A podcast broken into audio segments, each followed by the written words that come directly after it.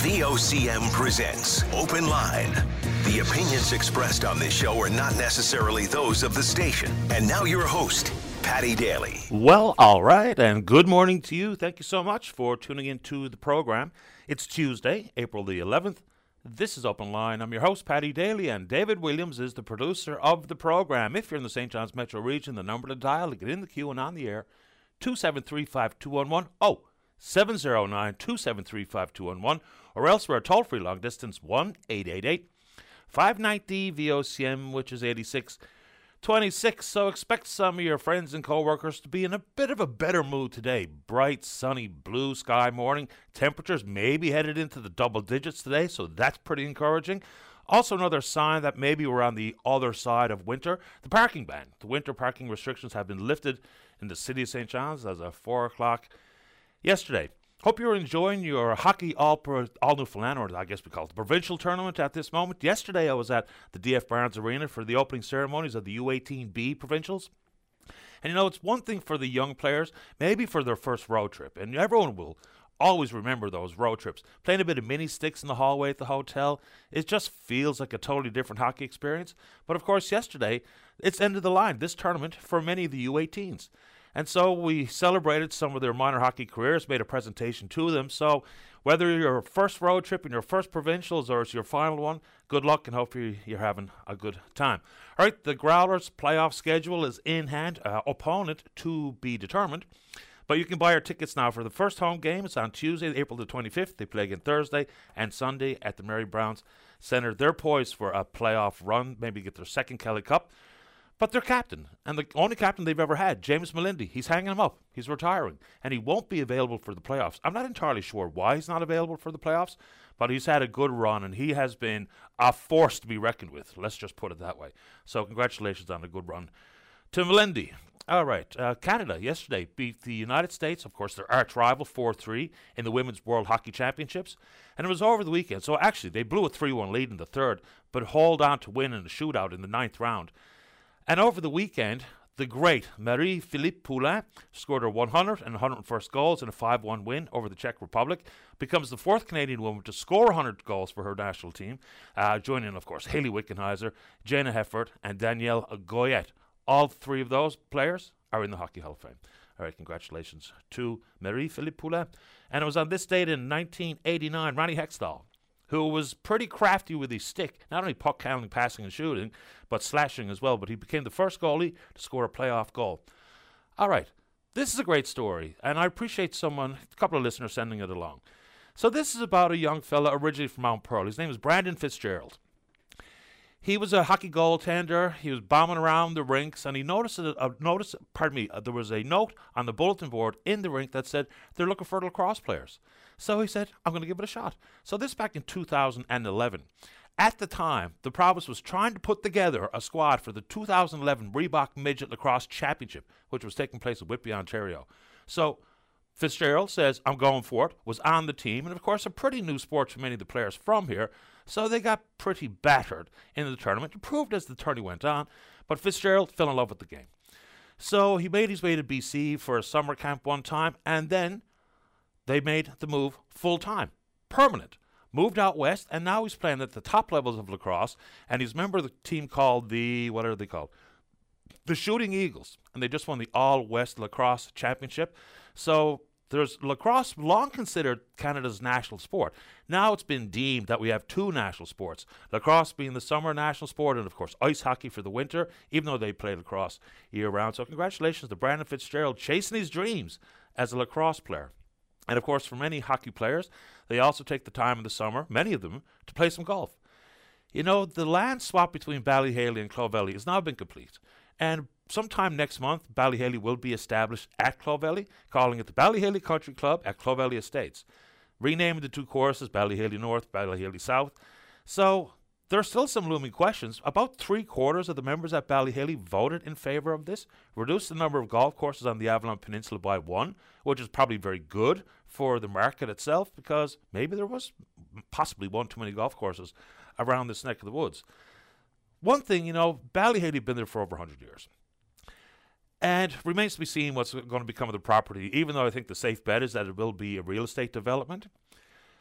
But the fact that they had to reroute some of the holes, because technology has allowed even the amateurs to really be pounding the ball pretty long distances, and of course, longer hitters may indeed be slicing or hooking the ball around, maybe putting some players uh, in jeopardy on other holes, and some of the homes adjacent to the golf course. That one's always been a bit of an eye roller for me because when you buy a house on a golf course, you know the possibility for a golf ball to strike the house or end up the backyard is there. But anyway, if you are on side with this move or opposed to this move or want to talk about the changing of locales for the Bally Haly Country Club, we can take it on this morning. And of course, they'd be operating electric golf carts. And an interesting story today regarding electric vehicles and the growth in popularity. Again, it's maybe not for everybody. Buy one if you want. Even though the federal government is making a move towards some potential mandates regarding the numbers of electric vehicles that will be sold in the country, Ottawa says regulations that will require at least 20% of new vehicles sold in Canada to be zero emissions by 2026. Now, that's not set in stone yet. And increasing to 100% of these vehicles by 2035. Uh, I'm not so sure that's going to go over very well because people don't want to be told what they can buy with their hard earned money. But in this province, electric vehicles have doubled in popularity, a 125% increase, as a matter of fact. 398 vehicles were registered in the 2022 calendar year. Now it's jumped up to 715. So the number of registered hybrid vehicles has also increased by 53%, bringing the number to 2,149. That means that 4.4% of new vehicles registered last year were either hybrid or electric vehicles. And for some, they're all about it, whether it be with greenhouse gas emissions, whether it be with the cost effectiveness that is an electric vehicle. Big upside. I don't have one yet. Maybe I'll consider one in the, in the future. But you know, that's still a pretty low number of vehicles when you look at the entirety of the uh, vehicle fleet in this province.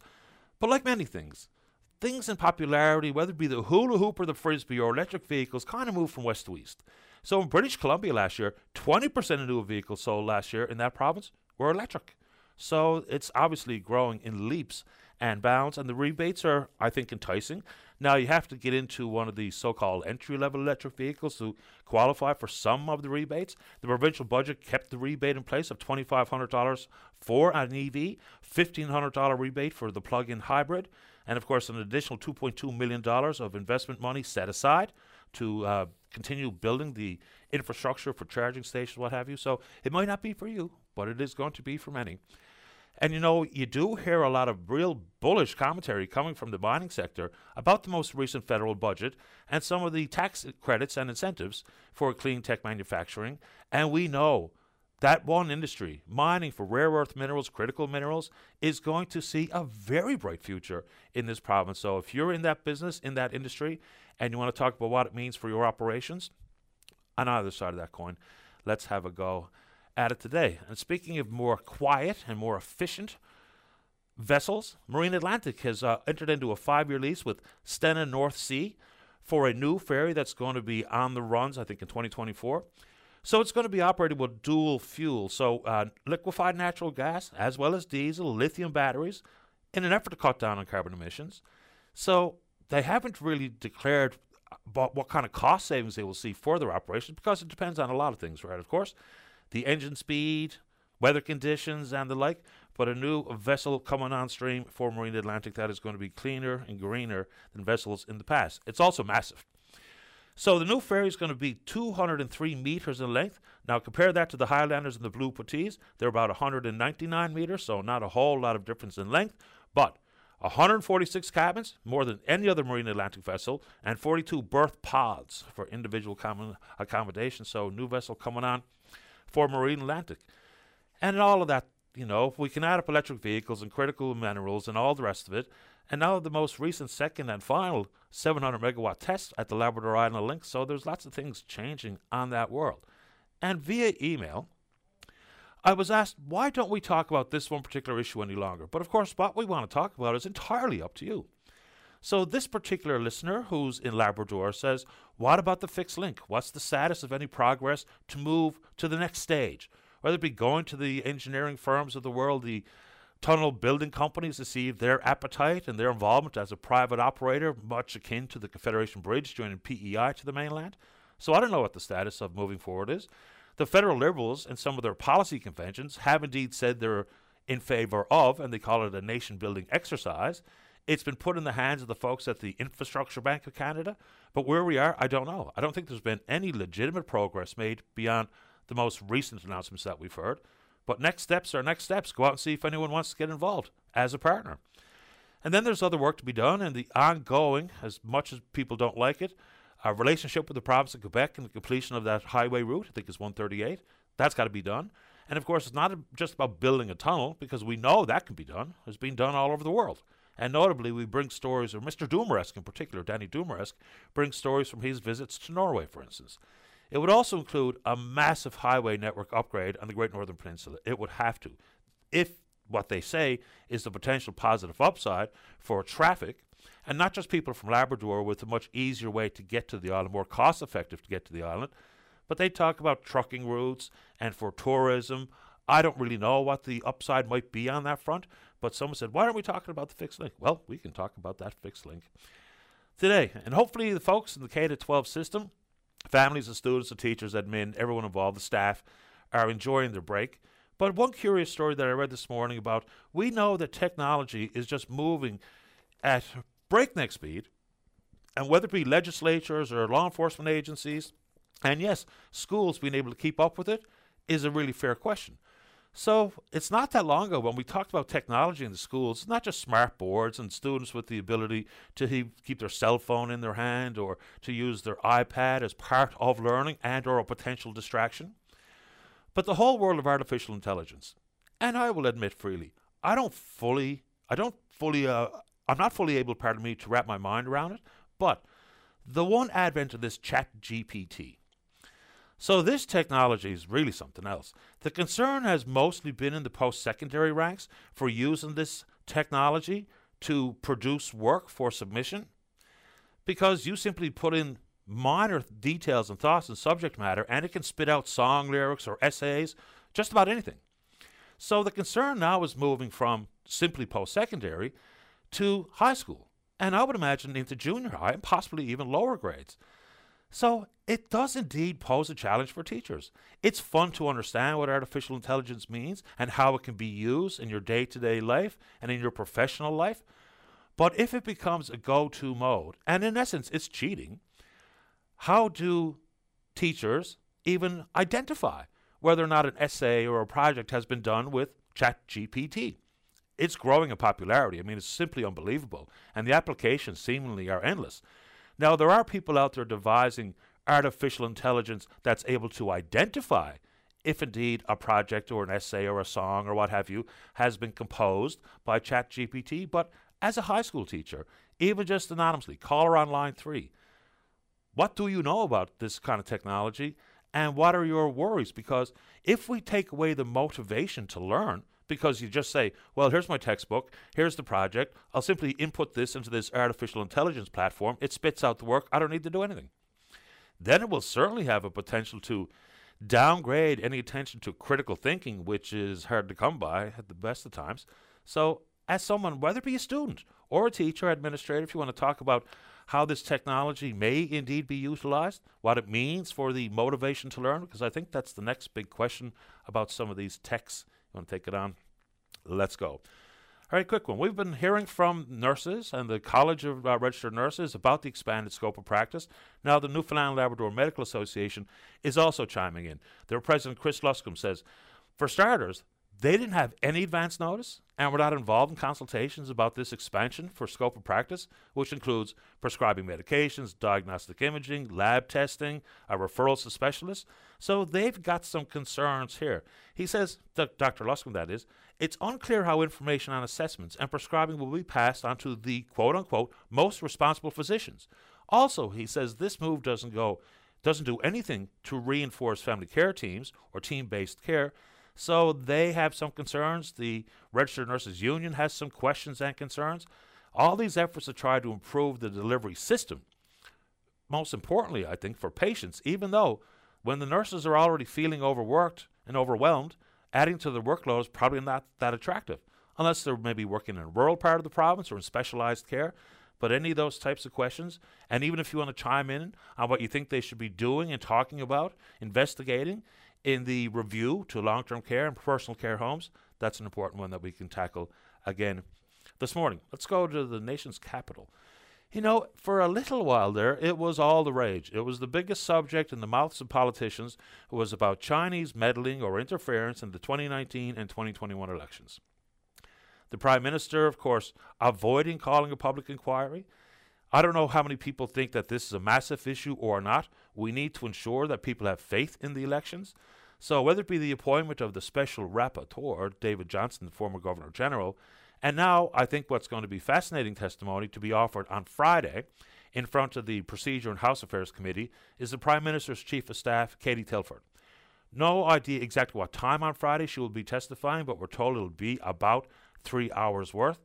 And it was an embarrassing look for the Liberals when they had a filibuster at committee to avoid talking about and or to call Katie Telford. She agreed that she would testify, and that's going to happen on Friday. So there's a lot to that particular conversation, as you know. And hearing from fish harvesters very quickly before we get to the break about the price of 220 per pound for snow crab, they're not going at it. They're not fishing for nothing, as they put it via email. All right, happy note before we get to your calls. Uh, happy 60th anniversary to Hubert and Violet Sampson. They're out in Peterview. Hope you're both doing well and have the opportunity to celebrate your 60th anniversary with family and friends. So, the very happiest of days to you, for myself and Dave, and everyone here at your VOCM. We're on Twitter. We're VOCM Open Line. Follow us there. Email address is openline at VOCM.com. When we come back, let's have a great show on this bright, sunny, blue sky Tuesday. That means you have to get in the queue and on the air. Don't go away. Welcome back to the program. Let's begin on the top of the board. Line number one, Madonna, you're on the air. Yes, hi. My name is Madonna Galway. I, I worked for 40 years with the government, and my husband worked with Memorial University. I also volunteer with the food bank for the last 30 years, which is the only thing keeping me sane. But being at home now, doing everything by phone and write up, not getting much over to the food bank itself, and making sure that the food bank is still going with with help. Thank heavens. Now I'm reaching out for help because I'm a 76 year old with a husband, 82 with dementia, and for five years I've been looking after him. He has $10,000 Blue Cross insurance. I have Canada Life insurance. They're telling us that we're living in Torbay, that we can't get home care because we're living in Torbay. There's no bus system here. There's home care on the left side of me across the road because they have no insurance. There's home care on the right side of me here because they have no insurance. My MHA has reached out and he's getting the same story. There's no bus in Torbay, but I mean, there's no bus in most of the bays, but there's home care everywhere. And they're telling me that if, God forsake, I had to put him in a home, which I'm not ready for yet, I can't use that $10,000 to pay for the home either. That $10,000 is just going back to the government after all our life. And I'm not a very happy camper. I'm just wondering if there's anyone out there that was in the same boat as me and that they finally found some kind of a home care that Blue Cross will pay because it's only so long you can do stuff yourself. It's getting at the point now like changing his clothes and and you know and making sure all these meds and I'm no Springs chicken either now. I'm sorry to say that, but I mean the money is there that we paid in all our life, you know. I'm just wondering if anyone out there that finally found some home care that Blue Cross would pay. Do we pay up front and get the money back? If I got to do that, I'll do it. I I need some sanity. I need like I'm not getting any sleep nighttime because it's after having five or six falls and everything I hear, whether it's just a bad thing, I'm up. So I'm soon going to be run down anyway and need someone myself. So just wondering, does anyone out there that know how to get home care and what the name of it would be that that I could use. I don't care if it's an hour a day to go to the store to see another face. Nighttime would be nice for a few hours so I can close my eyes and know that he's not going to fall. Like, is there anyone out there that can help me now? Well, I sure hope so, Madonna. And I can only imagine the difficulty of the situation that you find yourself and your husband in. So, with your insurance with Blue Cross, are they able to point you in any direction for companies they deal with, companies that they will pay? No, I figured they would, and I and I kept harping on them, and they're saying you have to find yourself. So uh, Joedy Wall, the MHA, they reached out to a few, and they're getting the same thing. There's no bus system in Torbay, but but it everybody don't take a bus. If they're blessed enough, God love them in town to take a bus and can't do anything, only a bus, because cars are so expensive. That's understandable. But most home carers would have to have a car because if they're down in Torbay nine o'clock in the morning and they have to be back in St. John's for eleven or twelve, like they need a car. I mean, and yet we're only ten minutes from St. John's. It's not like I'm out in Harbour Grace or Clarenville or somewhere like that. I'm ten minutes from Stavanger Drive. I'm just in the middle of Torbay. I don't know what the problem is. I don't know. And I can uproot him. If I could uproot him, I would get an apartment in St. John's. But to tell me because of dementia, that would really ruin him. He wouldn't have a clue where he was. He'd be missing the ocean view. Or right here, he goes from window to window, Torbay. Remember, like ocean view, icebergs. Just keeps him going. But if I go to St. John's, I can get home care. Because I'm in Torbay, I can't get home care. Like I say, 10 minutes. So, what do I do? Well, that's a good question, Madonna. And hopefully, sometimes I have some answers for folks who find themselves in one predicament or another. Mm-hmm. But I've never had to deal with this at a on a personal level, so I'm not really sure. But I guarantee you, there will be people connect with us today, whether they call Dave or send me an email, try to point in the right direction, especially if they have personal knowledge of a home care outfit that Blue Cross has indeed covered on their behalf. So that's the question that I'm going to put out there. And anyone else who wants to chime in with any suggestions or help point Madonna and her family in the right direction, they send it to me. I'll get back to you with whatever I come up with.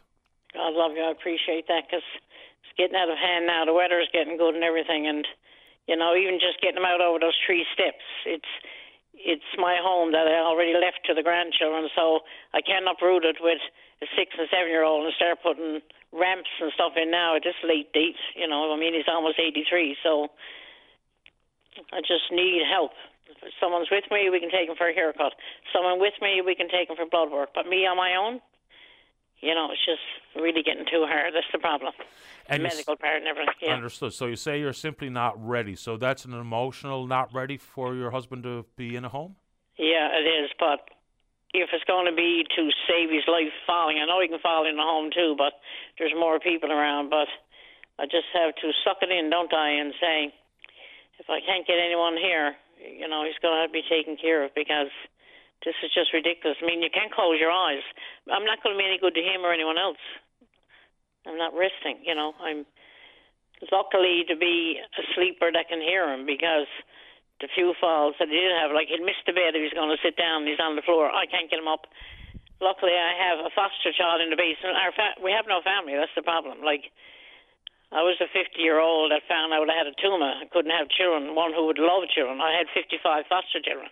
So they're everywhere. I can't find them anymore. So I had just one brother. My family are gone because of my age. Leo had a brother came to Torbay that we were so blessed. And the poor little bugger was here one month, came down with cancer of the esophagus, stomach is gone. He can't lift Leo. He he needs home care himself now. So we just have nobody, just nobody. Well, hopefully we can get you some help. In what form, I really don't know what's going to come in. But let's hope that a listener who's got, you know, lived experience with this and can really do something to help. And it's not my place to suggest you do X, Y, or Z on this front, whether it be in your own home or in a long term care facility. But I'll see whatever help I can come up with uh, this morning. And myself or Dave Williams will call you back as soon as we get anything of note. God love you. I appreciate that. And thank you very much. You have a nice day now. You too, Madonna. Good luck. Thank you. Bye. You're welcome. Bye bye. Oh, boys, oh, boys. All right, let's go to line number two. Tom, you're on the air. Good morning, Patty. Good Morning yeah, some people out there living some tough situations. Hey. So I want to start with um, just a quick pickup on the EVs. Um, the, the headlines basically 4.4% of sales in Newfoundland last year were uh, EVs, either hybrid or um, or battery electric vehicles. And there's a theory that that of a five percent tipping point. That when a country gets to five percent, then something becomes normalized, and then there's a massive adoption. So the United States has already got there, China's already got there, and uh, 15 European countries have got. So there's, there's nine and South Korea. There's 19 countries now that have surpassed that. Norway is another one. And so you know, I think we're we're at the cusp of that change. But like you say, you know, everybody makes their own decision. The U.S. are actually skipping hybrids. They're they're mass adoption of uh, going right to the fully electric vehicles. Well, you know, there's going to be still some folks out there who don't want one uh, for whatever reason, and that's up to them. but it is happening. And, you know, even with, if you look at the global numbers, we're still only somewhere around 3% of the planet's vehicle fleet that is fully electric. So it's happening, not at any real torrid pace necessarily. But I thought the numbers when you looked at British Columbia, but 20% of new vehicles sold in that province were electric last year. That's really something. I mean, talk about tipping points of hitting five. At that at that number, they'll be electrified in a heartbeat. Transportation in this province adds up to about 40% of the overall emissions. So there's reasons on a variety of levels. For me, I don't know if if I should say it or not, but the cost effectiveness for maintenance and ongoing operational costs, the EV looks very attractive to me. I don't know if I'm ready to buy one today, but I'll be I'll be surprised if in the next number of years myself and my wife don't replace our vehicle with an electric vehicle, especially simply for the bombing around town, which is the vast majority of the driving we do anyway. So yeah, it's happening. Yeah, I mean, I see it kind of like a situation where you're uh, you'll ha- you'll have one EV and maybe you'll keep one gas vehicle for you know for the people who have range anxiety and all that kind of stuff. But but again, like you say, we'll we'll see one step at a time. I uh, last week I uh, actually it was two weeks ago now. I actually asked ChatGPT a question: Is artificial intelligence a threat to humanity? And the answer is very sobering. I posted on my Facebook page, but it basically said, yeah, there's there's lots of benefits, including medical diagnosis, scientific research, and more efficiency. However, it then it then went on to list off uh, five reasons why we should be really, really, really concerned. It was you know it was it was very very frank and sobering, but you know things like like AI, AI may exhibit behaviors that were not intended by their creators, resulting in unintended consequences that could have significant negative impacts on society, job job displacement, bias and discrimination, which is interesting. I listened to an article the other day, and if you ask Google who the number one goal scorer in uh, world soccer or football, it'll come back and say, uh, I can't remember the name of the guy. It comes back and says a guy, but then when you ask how many goals has Christine Sinclair scored in international soccer matches. It's like 50% more.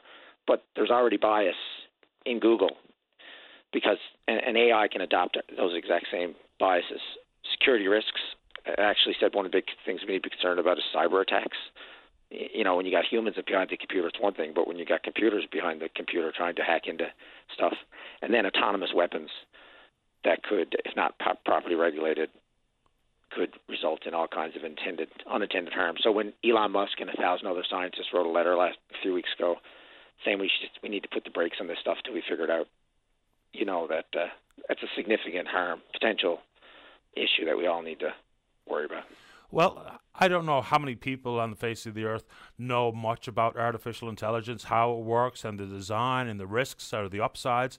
But when it's, you know, probably a limited few, when we talk about 8 billion people, then before long, when it doesn't have the social consciousness and it's not part of the public discourse, it can get away from us very, very quickly before politicians try to wrap their mind around it or school administrators wrap their mind around it and post secondary institutions. Because if people are not thinking and talking about it, then of course there's very little political will or attention given to it. Next thing you know, we're trying to legislate and play catch up. And for some of these issues, and I'm not in the business of making people fearful of advancements in technology, but things are happening so quick. I, I admit freely, I don't know much about it.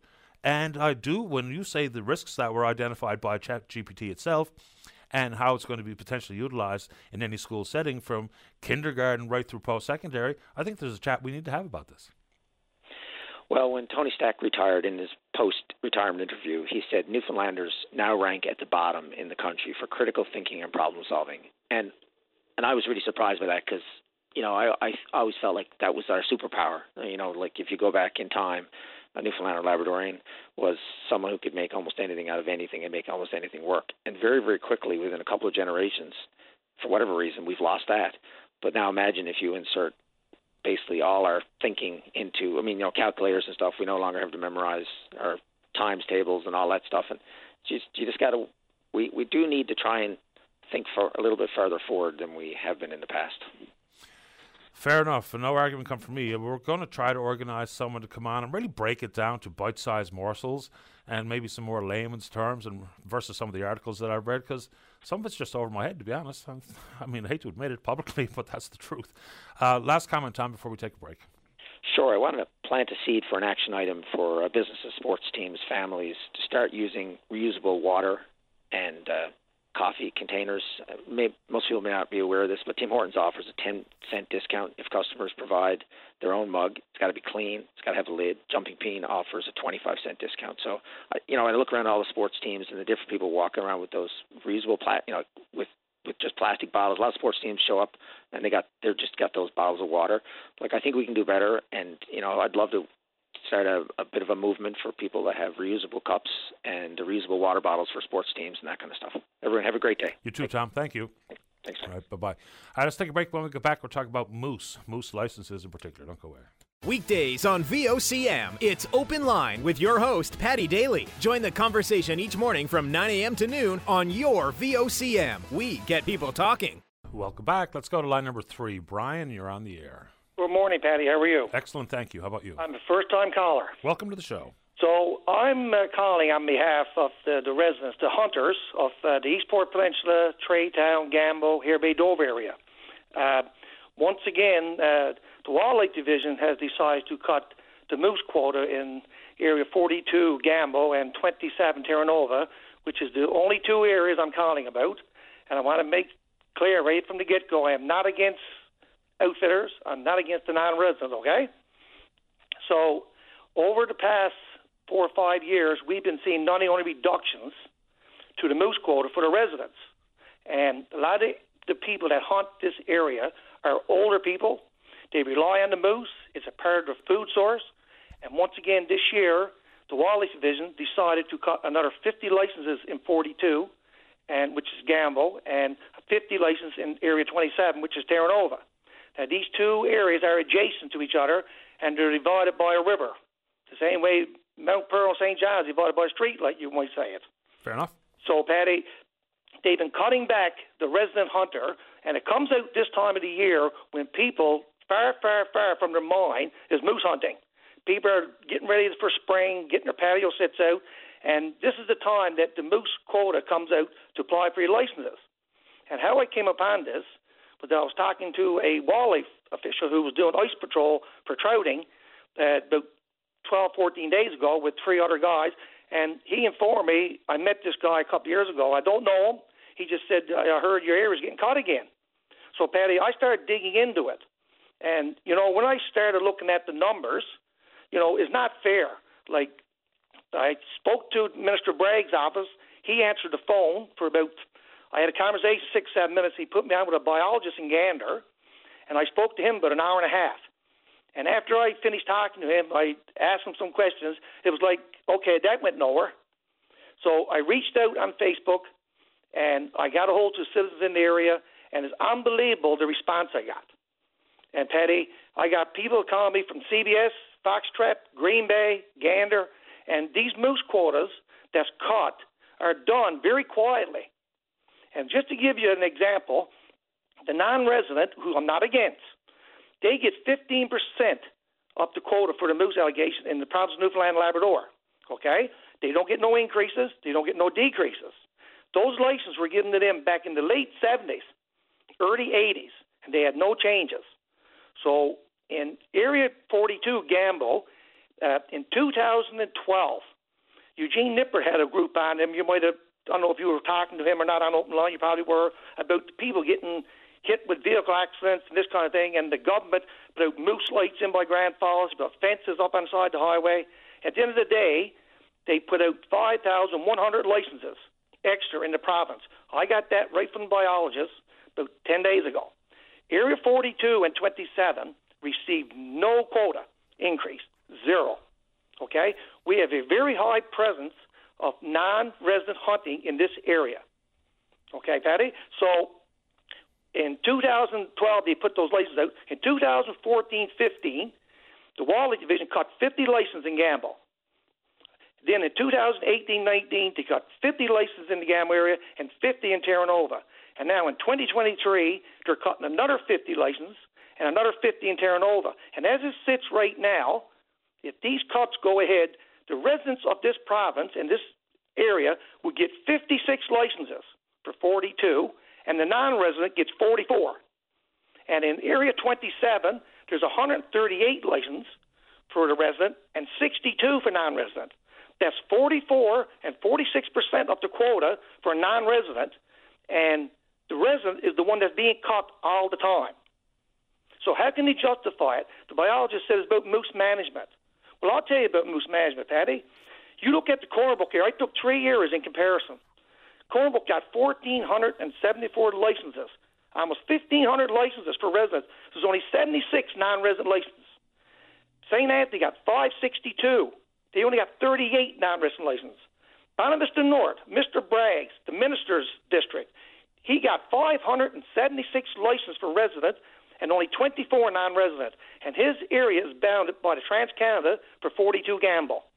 So why is it that this combined area with 2,612 licenses only got 138 non-residents, and Gambo and Terra Nova got 198 combined licenses and 106 non-residents. And they said that the moose population is, is all about moose management. Is that moose management? Doesn't really sound like it. Uh, so I suppose some of those numbers and the amount of out of province licenses or outfitters would be the presence of and the numbers of outfitters that are set up in one area or another that would influence those numbers, I suppose, right, Brian? Yes, and, and the biologist told me that the non resident, and I'm not against the non resident, I'm looking for, I'm looking for fairness for the residents. The non resident fills 88% of the quota. So, based on those numbers, if if Area 27 and 42 combined got 106 moose licenses for non-residents. In the next five years, they're going to take 490 animals. Now, Paddy, you know what that tells me? That tells me that the population in that area is healthy enough to sustain that. So why are they cutting the residents? They increase the license for non-profit organizations, which I don't have a problem with. The Lions Club, the fire departments, the over 50 clubs. That's the only thing they survive on. They can't afford to go to the store buy beef. Sure. Uh, uh, so they increase their licenses. The non-resident haven't been touched in 43 years, and you can fact check it. This is numbers I got from the biologists. But the residents in Gambo and Terra Nova had a, a reduction of 256 licenses in the next in the last six years. There's no meetings with the wildlife. There's no meeting with the biologist. There's no consultation with the local person. I spoke to residents in Eastport. The average hunter Paddy is in their mid 60s to 80. It's a food source. They say you go to the Minion and buy a roast. You get one meal of it. A quarter of meat is a year's supply of meat, and it usually feeds three families. So these cuts are affecting more than the moose. If the moose population is so bad, why isn't everybody sharing the burden? We're saying it's not. We're saying that there's enough animals there for the non-resident, for the outfitter. They're bringing in people. They're supplying jobs. No one got a problem with that, but you just can't keep cutting the resident. And it's time for. Uh, I contacted MHA, the minister, uh, Dr. John Haggie. I know him personally. I got no response back. I send a letter to Mr. Bragg's office, no response back because he represents Hare Bay Dover. John Haggie represents Gambo, and Lloyd Parrott represents the Eastport Peninsula. I called Lloyd Parrott's office. He wasn't there. Ten minutes later, he called me back. I got no response from Minister Bragg's district. I got no response from John Haggie, who was an MHA. He's elected by the people for the people. And I spoke to a biologist or a guy in Wildlife who worked in True Corner Brook who's retired in Gambo.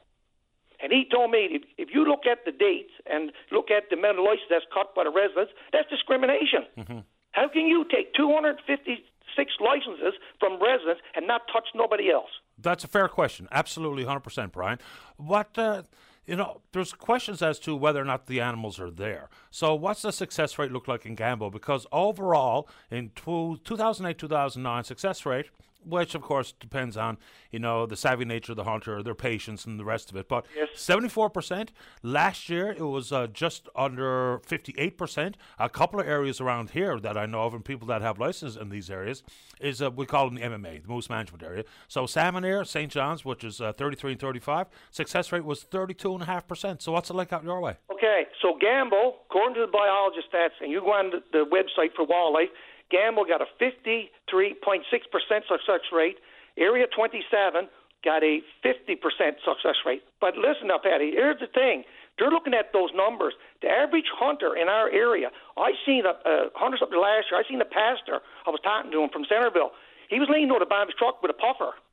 These hunters can't get into backcountry. The first 18 kilometers going up to Forest Resource Road in Gambo was cut out 20 years ago. That's all grown up. So the moose are there. I don't know, no problem filming a license. You give me 10 licenses, I'll fill them. And the problem is our population is getting older. And not only that, Paddy, you take the Eastport Peninsula. For a man over there, I was talking to the to the, the, the ex mayor of Eastport. For them to leave Eastport and fill their truck up for one day hunting has cost them $140 in gas. So they got to pick their time to go. But at least if they got a license, they can pick their time to go. You can't base it on the success rate because there's other variables in play. Why does the outfitters have 88% quota? I'll tell you why, Paddy. There's a retired engineer work for forestry. The forestry department was forced to put the roads deep back in the country because they need a product for places like Sexton and Corner Brook. So the forestry put the roads back deep in the country. He was working with them at the time. They put bridges in. Now all of a sudden there was no interaction with non-residents, but now the roads are stretched so far back in the country, the bridges are there. All of a sudden there's interaction. And all of a sudden, now there's a problem. So what did forestry do? The last three or four years, they put in heavy plantations. Then two years, we took up all the bridges. So the non-resident can't even get in, or the resident can't even get in there and now that's freshly cut open. The bridges are took up. Interesting. And you're, and you're driving up over the roads. The bogs are still there. Uh, Paddy, there's 12, 14 moose hanging around Joey's Lookout. I mean, I know the country. I, I live three kilometers down through Gambo. The moose are there, and they're based it on numbers. Anybody can fabricate the numbers, but if it is that bad, why is it the resident only one being cut? I totally listen. I think that question is uh, hundred percent legit. And you know, if the average age of hunters that you've quoted here in this conversation, I mean, not to generalize, but the older you get, the more difficult it becomes for you know twelve hours worth of walk around the bogs and the barrens to get your moose. So I completely understand where you're coming from. We will 100% follow up with the minister's office at the first uh, opportunity. And Paddy, uh, before you go, listen, I got I got to say something. Like like I took this on because no one else was going to do it, and I said to the biologist, "We're almost in the same state as Fogo Island." And you know what he said to me? He said, "Fogo Island don't have any." I said, "We're knocking on the door." And not only that, Paddy, I said, "Why is it that you open up, you go under, you get your PA person there to go under the Wildlife Act, and Gwen, you'll see every crook and corner of this province, the success rate marked in if you go online and see it, where's the non-resident success rate? Oh, there's not there. Why don't they send out the books? You know what the biologist said? When they send the books out with the license, no one reads them. How do he know that? no, seriously, yeah. that was his answer to me. And you know something? They're out of touch. And I'm going to tell you something, Paddy. With that ratio of non-resident hunters, I'm glad there's outfitters up there because I'll, I'll take a term out of Siobhan Coady's book. We'll take whatever tool is in the toolbox to use. Because if they can say there's a healthy hunt for non residents, there's got to be a healthy hunt for residents, and it's not right. It's a part of the food chain. It's important to the residents of this part of the province as the seal is to the place in Labrador. And just in comparison, Paddy, I'll, I'll call a spade a spade. Let's go down to Hopedale, go down to coastal Labrador, and walk in and say, here's what we're going to do. We're going to give you 56 caribou licenses, and we're going to get 44 to the mainlanders. You think they won't be drove out? Listen, I'm looking for fairness. Uh, what we done, I set a petition up, and I'm going to tell you something. It got traction. It's unbelievable. The people that's contacting me, it's unbelievable. Who's upset and don't know how to voice their concern. And I put a petition in all areas, and people are phoning me saying, "Give me more sheets." And this is only about moose. Listen, this this is about look at the cost of living. They come on TV, and so anybody getting GST or anybody that's got a got a child getting $138 or $200, what do you do? Paddy go to Dominion, get no name chicken burgers, no name vegetables, no name this. Moose is a is a protein that's that's excellent for the person and is a year supply of meat, and there's no consultation. So why isn't it? Why are they hiding behind the numbers? Well, it's money. I mean, let's be honest. If you're able to support uh, money coming in from out of province and or the outfitters, which are an actual industry, everybody gets it. But that doesn't mean your question is unfair as to why the locals are seeing the amount of licenses cut for them and not for the other areas. And I know, you know, there's nothing quite like out of province money. It's a good thing, but we have to strike a balance much more fairer than you've described this morning. Brian, I got to go, but I really I appreciate more, the time. I'll say one more thing. Quickly. First time caller, I'll say one more thing. Sure. I said, uh, uh, a person who was who was, I guess, their their relationship with an outfitter, contacted me and says, like, I clarified my post. I'm not against non-residents, but listen, you just said there, money coming in from the province. And I'll sum it up on this one. Money coming in the province is always good. But you tell the gentleman in Dover or Eastport Peninsula or Traytown who's 75 years old, who paid taxes all his life, this moose was introduced to the province of Newfoundland back in the 50s as a food source, and now it's being shipped out. And this Liberal government under Mr. Bragg. He's the minister. He got to be held accountable. He signed off on the on the cuts. And he's out of touch. And I hope you do get a hold to him because they got to answer to the citizens. We, we're asking for a meeting. I can't get nobody. And I asked Mr. Parrott, would he uh, take this petition to the House of Assembly? Sure. So, Paddy, I hope you get a response back. Like I said, I'm not against the, the non-resident. I'm Right. not against the outfitter, but we're looking for fairness. I'll get him on. So thank you so much. Thanks, Brian. Appreciate Have your a time. good day. You too. Bye-bye. Bye. The passion is obvious there, and look, that's a fair question about fairness in how the licenses are adjudicated year in and year out. If the locals are seeing the cuts as articulated by Brian versus the out of province license and or for the outfitters, then there's a question to be had and asked, and we'll see what we can do. Well, let's take a break. Don't go away. Welcome back to the show. As I struggle with my headset, uh, let us go. We're line number two. Uh, good morning, Charlie. You're on the air. Hello, Paddy. Mornings to you, sir. Yes, good morning. Paddy, just a, couple of questions and a couple of quickies before I get to the main one here. Uh, I'd like to congratulate uh, um, Gushue and his team for, for their great showing. I, I don't know why people expect Canada to to to, to uh, have to win to be successful. A lot of people seem disappointed, but I thought they represented us uh, in a very fine way. Uh, Sure, they did, but the team was disappointed. So if they're disappointed, can't the fans also be f- experiencing No, a we- sense of disappointment? Well, we shouldn't be disappointed in, in, in the sense that we have our expectations that they should win every time. They, uh, they, th- to to to go to the finals at that level because they were ranked, uh, as you know, as uh, in the world as team number four. So uh, you can be disappointed, but not in the sense of uh, uh, uh, they should have won it. You know what I mean? But anyway. I don't think anyone calls it a failure, but the disappointment is just natural when you're following sports. Yes, you know, yes, and no one expects them to win every time. They haven't won since 2017, and you know the uh, the four-time defending champion Sweden. We beat them twice in a row, and then we beat the Swiss, and we were playing really well. And then when it was all on the line, we just didn't have the sharp game that we had the three prior games. So I think that's how even Brad Gushue himself describes it. And of course, you ran up against a buzzsaw with Mouat. I mean, that team, Mark Nichols called it a clinical dismantling. It's pretty much what it was. They're very stout. So I, I think the, you know, I don't think people are calling it a, any sort of distinct failure.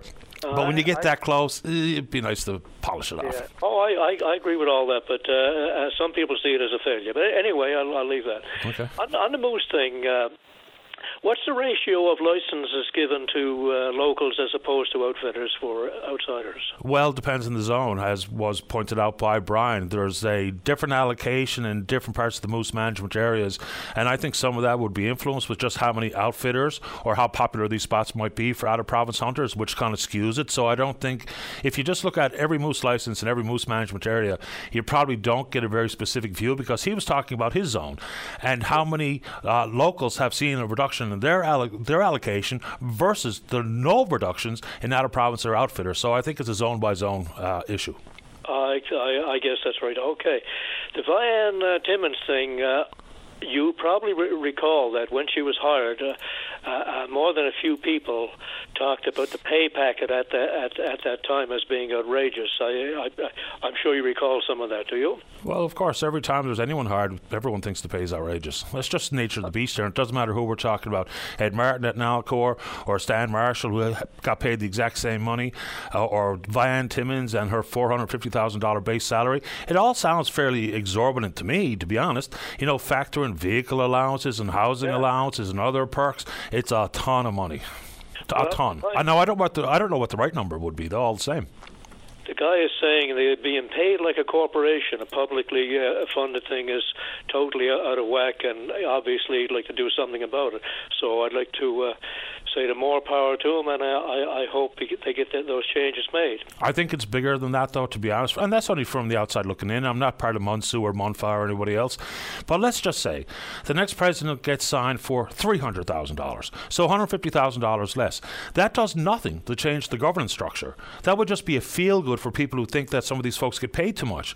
But I think the bigger comment that they're making is that the governance is like a uh, private or publicly traded on the big board or corporation versus a post secondary institution. So even if you reduce the numbers of pay and the numbers of VPs, that doesn't change the governance structure. So I think it's a catch all that will really improve things for MUN, their reputation and the efficiency of the institution. Okay, I think it's it's it's a big first step to to to to get in line with the province's finances. Anyway, uh, Tom mentioned uh, the critical thinking uh, being down in schools. How can you have critical thinking if you have passive learning?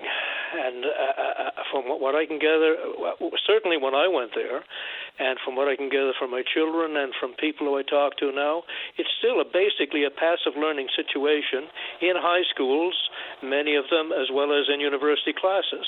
Now, there are exceptions, political science classes and so on, but in the main, people sit there and take notes and so on. You can't develop critical thinking like that. The Odgitz uh, study uh, in around 1990 looked at classrooms across Canada, social studies classrooms, 10 percent uh, were classed as doing an ideal dialogue, and that's still the case today. But anyway, I'll leave it at that. I think that gets further jeopardized with some of this artificial intelligence, to be honest with you. I have one listener who's saying via Twitter that uh, he's instructed his child to use it as a refining tool as opposed to mining for information.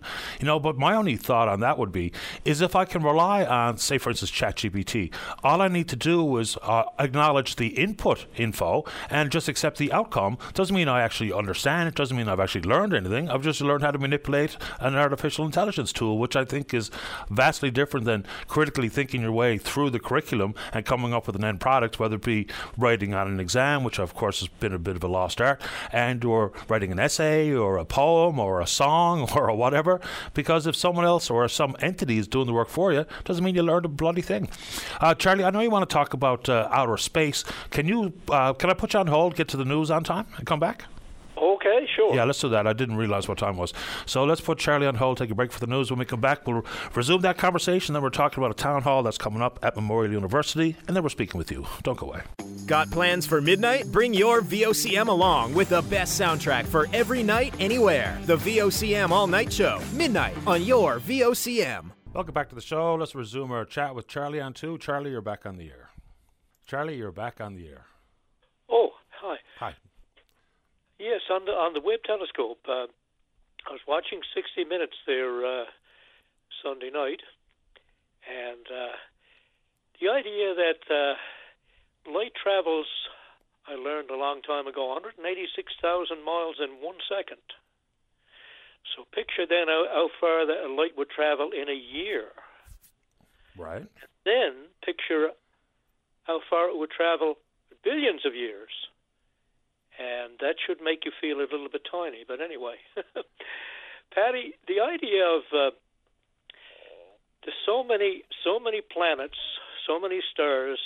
The idea that we still maintain a lot of us on this earth that uh, we're alone, or if people who concede that we're not alone, but uh, we can't be visited. I think it's time we put that behind us. Well, it depends on how people see and how they absorb or digest the pictures that the the uh, Webb telescope is sending back. It's only been operational since uh, I think July of last year. I mean, some of the photos are just unbelievable.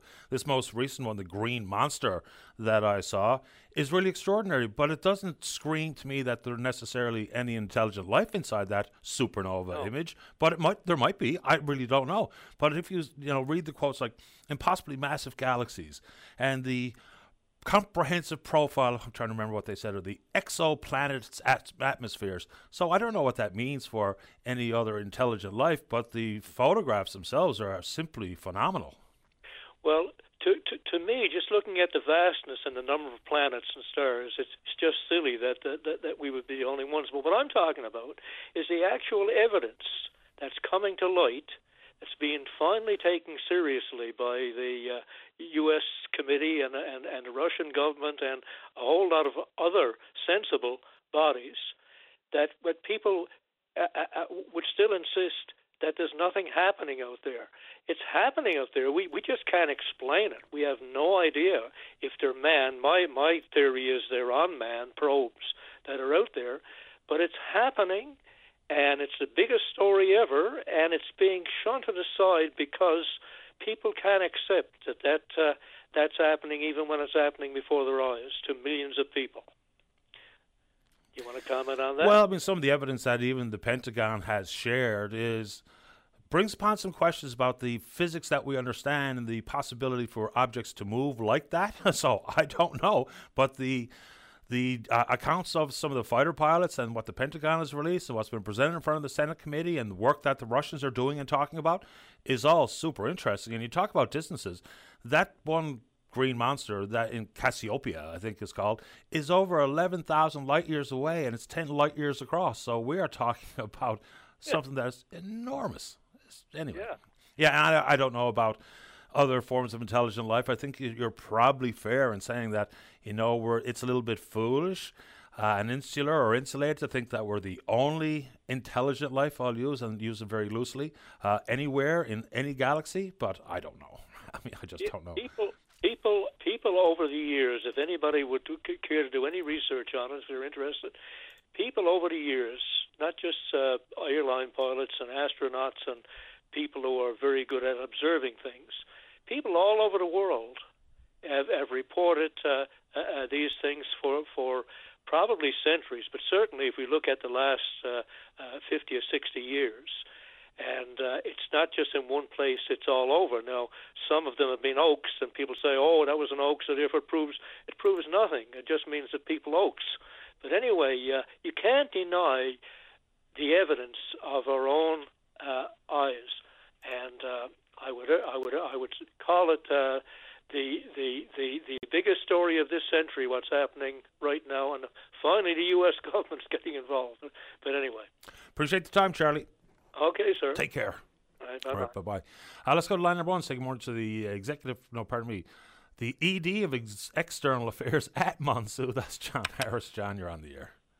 How's it going, Paddy? Thanks for taking my call. Happy to do it. Doing fine today. How about you? Good, good. Yeah, so I just wanted to, to get back in touch with, with you about a couple things. Um, uh, first, firstly, I want to uh, talk about the, the dismissal of the, the no cause dismissal of the uh, Memorial President Vianne Timmons uh, that happened just uh, hours before the the Easter uh, good you know Good Friday.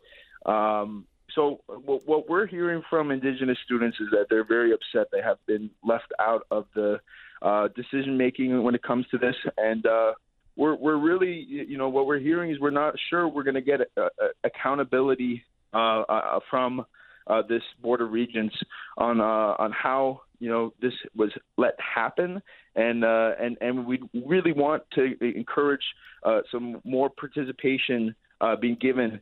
Uh, opportunity being given to Indigenous students to participate in this uh, roundtable that, that that's going going. Okay, so here's a question based in ignorance. What what are we hoping to learn versus what we've already been told and some of the timelines and the uh, comments come from the genealogical ex- experts and what have you. So, what exactly are the unanswered questions, and what do we do with the information now that uh, President, former President Timmons, is out of the picture? Well, that's the thing. See, you, you know, it's already a, a no cause dismissal. So anything that we are able to learn now will have no relevance because uh, you know uh, they're out of the picture. So the you know the, that's that's that's the problem here is that when you have no cause dismissal for whatever the reason was, uh, this really does not scream accountability to anybody, especially when uh, they're uh, walking away with a corporate package of uh, you know almost half a million dollars, or no, I think I think it was over half a million, and plus uh, other payout, which almost equals up to a million dollars. Uh, that that doesn't scream accountability, uh, especially in a public institution. I, I think I've heard some some great remarks from uh, a, a, number of people uh, recently uh, on on the fact that this university is being run uh, like a corporation. You're seeing these big packages, contracts drawn up similar to you know CEOs of Fortune 500 companies. you know the lavish salary. I know you were talking with uh, Buddy earlier about the, the salary. And I, I just think that when we go to a new president, we totally need to reimagine what that hiring process looks like, what the job looks like, and we need to have a president that is actually picked by the community that is that is you know and and that's really going to restore uh, faith in this institution if if indigenous students are consulted if we have uh, you know, the faculty being consulted, the general population, the community, and that their decisions are actually put into choosing that next president. I think that's going to prove uh, in an open search. That's going to prove that you know we will, it's going to give people when they have a choice. You can have a, a stake in the success of the president. and have a stake in the success of the university. When you're when you're thrust upon and, and forced a choice, you don't have that same stake. I don't know how wide a consultation could or should be for hiring the next president because people will have their own agenda or their own thoughts or ideology that would gauge how they say yes or no to one candidate or another. And the focus on pay for me, I get it. You know, when people are struggling and you see these types of contracts and remuneration packages, it does seem quite extraordinary. But as pointed out by a listener, Vianne Timmons was paid 4% more than her predecessor, Gary Kachanoski. So is that even just reflective of a cost of living, or is the focus on Timmons, or is it on how we've arrived at this rate of pay for whether it be Nalcor CEOs, which Jennifer Williams gets paid less than Stan Marshall or Ed Martin, or how we pay or how much we pay a president at Memorial University.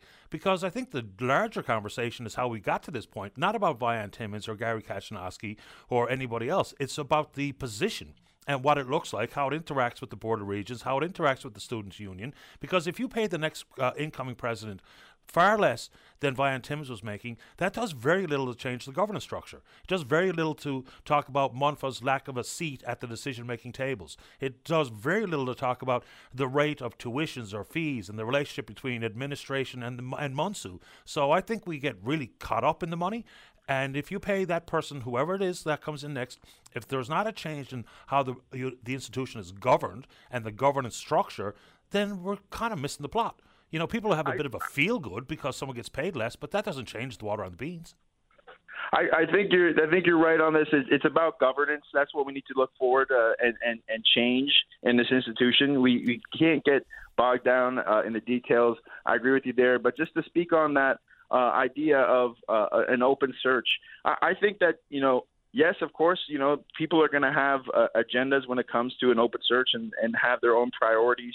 Uh, but, you know, what what agendas are being currently served by the, the, the private search of a few uh, administrations, uh, upper administration and, and border re- secret Board of Regents?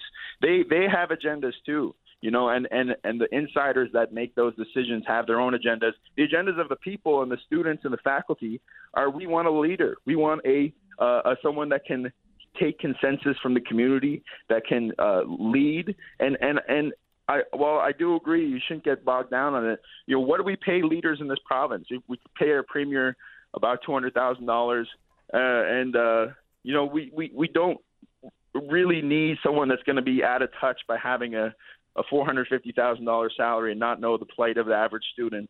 Uh, but I digress. You're right. I don't think it's. I don't think we need to get bogged down on the salary piece.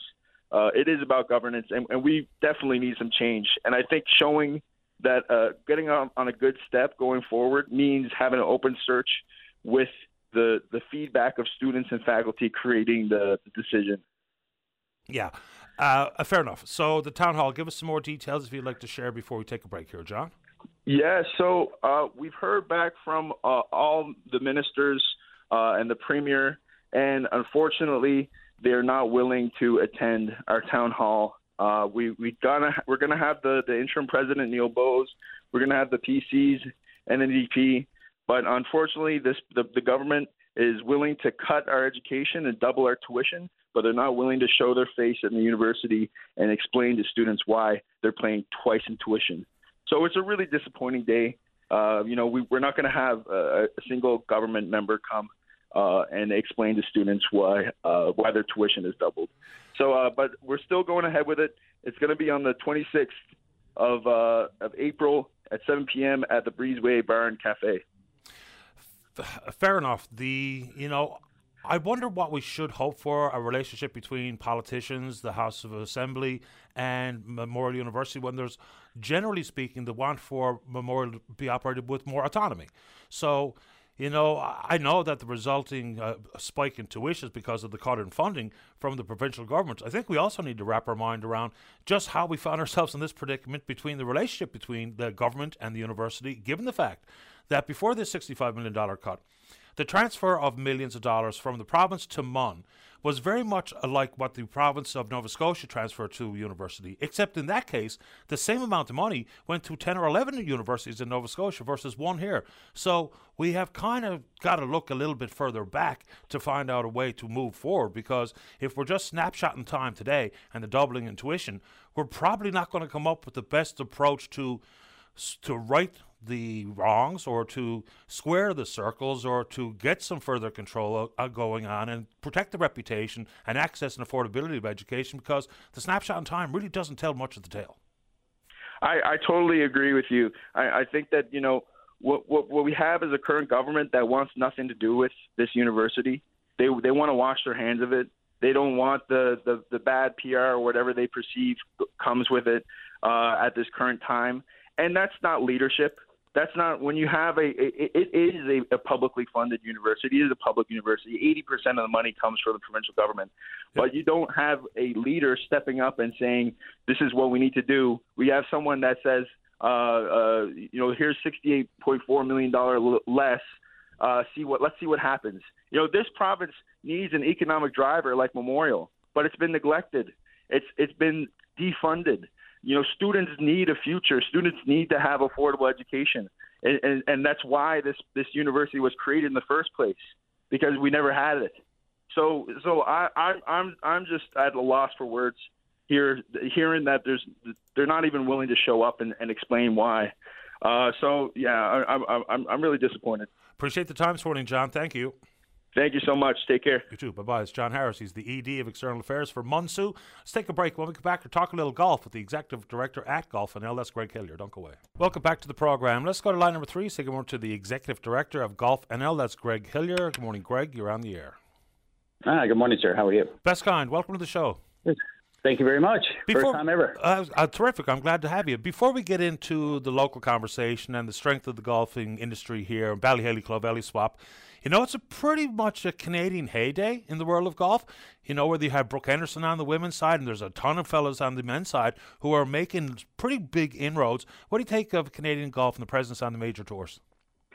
Oh, I think it's uh, it's phenomenal, you know, and and uh, and just to jump, of course, we have our local uh, Blair Bursey, who you're uh, quite aware of, is uh, absolutely you know, just been a young phenomenon, and um, you know, all he needs is uh, is one great break uh, through his ventures right now in the professional golf scene, and I'm sure he'll uh, he'll make it along the way. So just on the local level, you know, we're very proud of what Blair has done over the years, and and continues to try and do in Stride. But uh, you know, that it really falls to the leadership when we talk about uh, you know golf as a whole in the country. I mean, I've got to give credit to Golf Canada they have a vision of trying to put uh, 30 golfers on the professional tour, whether they're male or female, you know, within the next 10 years. And, and certainly, if you if you look at uh, you know what's happening now, even with the Masters this past weekend, you know, and uh, the results there, I mean, it's been uh, it's been fantastic. And of course, uh, it also goes back to predecessors like um, you know um, Mike Weir and that, and of course his performance at the Masters in 2002, just to start with. So can't believe know, over 20 years ago, I remember quite clearly him and Len Mattiace battling it out.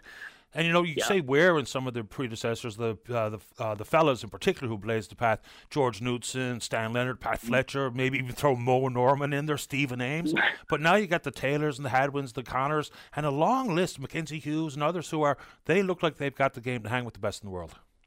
Yeah, they do. You know, and again, it goes back to some of the uh, you know development that they've done uh, through Golf Canada. I've been fortunate enough to be within the industry for the last 20 years, and uh, you know saw the developments that have taken place both on the provincial and uh, national levels, and, and even the local level. Like you know, right now, I mean, a lot of golf courses have finally gotten into helping and assisting and promote uh, junior golf development, and that's where all starts. Paddy is at the grassroots, and we're very fortunate in this province too. We have a fantastic uh, you know junior golf program across this province, and and we take the, the leading example from what's happening on the uh, you know Atlantic and national scene as well to help us. Yeah, hundred percent. I know the Royal LePage Junior Circuit is really quite popular, and a lot of people really do appreciate the game of golf. It's one of those sports for a lifetime. You know, throw tennis in there or swimming and the like, but golf is a game you can play forever virtually. So, you know, it also talks about accessibility. Some of that is a cost issue, some of that is access to a manageable tee time, and it's also the length of time it takes to play around. I know the whole world of golf is struggling with those issues, but what are some of the, the minor tweaks that can be made? Because you have, like, for instance, the Black Duck course or some of the par threes that are out there. Because if you only got a couple of hours, as opposed to the four, four and a half required to play some of the big 18 hole championship courses, that kind of takes a big chunk of people's day and you know cost and accessibility. What are we doing on that front? Because more and more people playing golf is good for everything yeah, no, it is. I mean, it's fantastic for the economy. I mean, uh, uh, you know, we did a, a in-house assessment ourselves of, of uh, you know, the, the the state of the golf community in Newfoundland and Labrador, and also pre and, and post COVID, because I mean, we need we need to see exactly where we're to, and and uh, we've been very fortunate over the years. You know, we have a very diverse product in this province, and actually, ten of the 21 golf courses in this province are nine-hole facilities and people forget that. You know, they look at golf as well. You know, I got to play 18 holes. Well, right. even 18 hole golf courses actually, you know, provide twilight times. They provide, you know, early tee times if somebody's only available to play nine holes, or you know, so there's a very diverse product right across the province, and including the you know St. John's metropolitan area. Uh, people only get so much time, and I agree uh, you know, who wants to be out there for six or seven hours? It doesn't become enjoyable there, especially when you're paying for it. But uh, you know, there is there is ways and means to do it, and uh, you know, courses have adjusted some of their tee time intervals, so it's not as congested on a golf course, and people uh, you know can get out and and make the sport more enjoyable because that's really what it's all about. I mean, 99.99 percent of us are recreational golfers in reality. Uh, you know, that 0.01 percent are going to move on somewhere along the line, and about you know, here's another fact for you: about 80 to 90, 80 to 85 percent of golfers uh, normally don't break 100.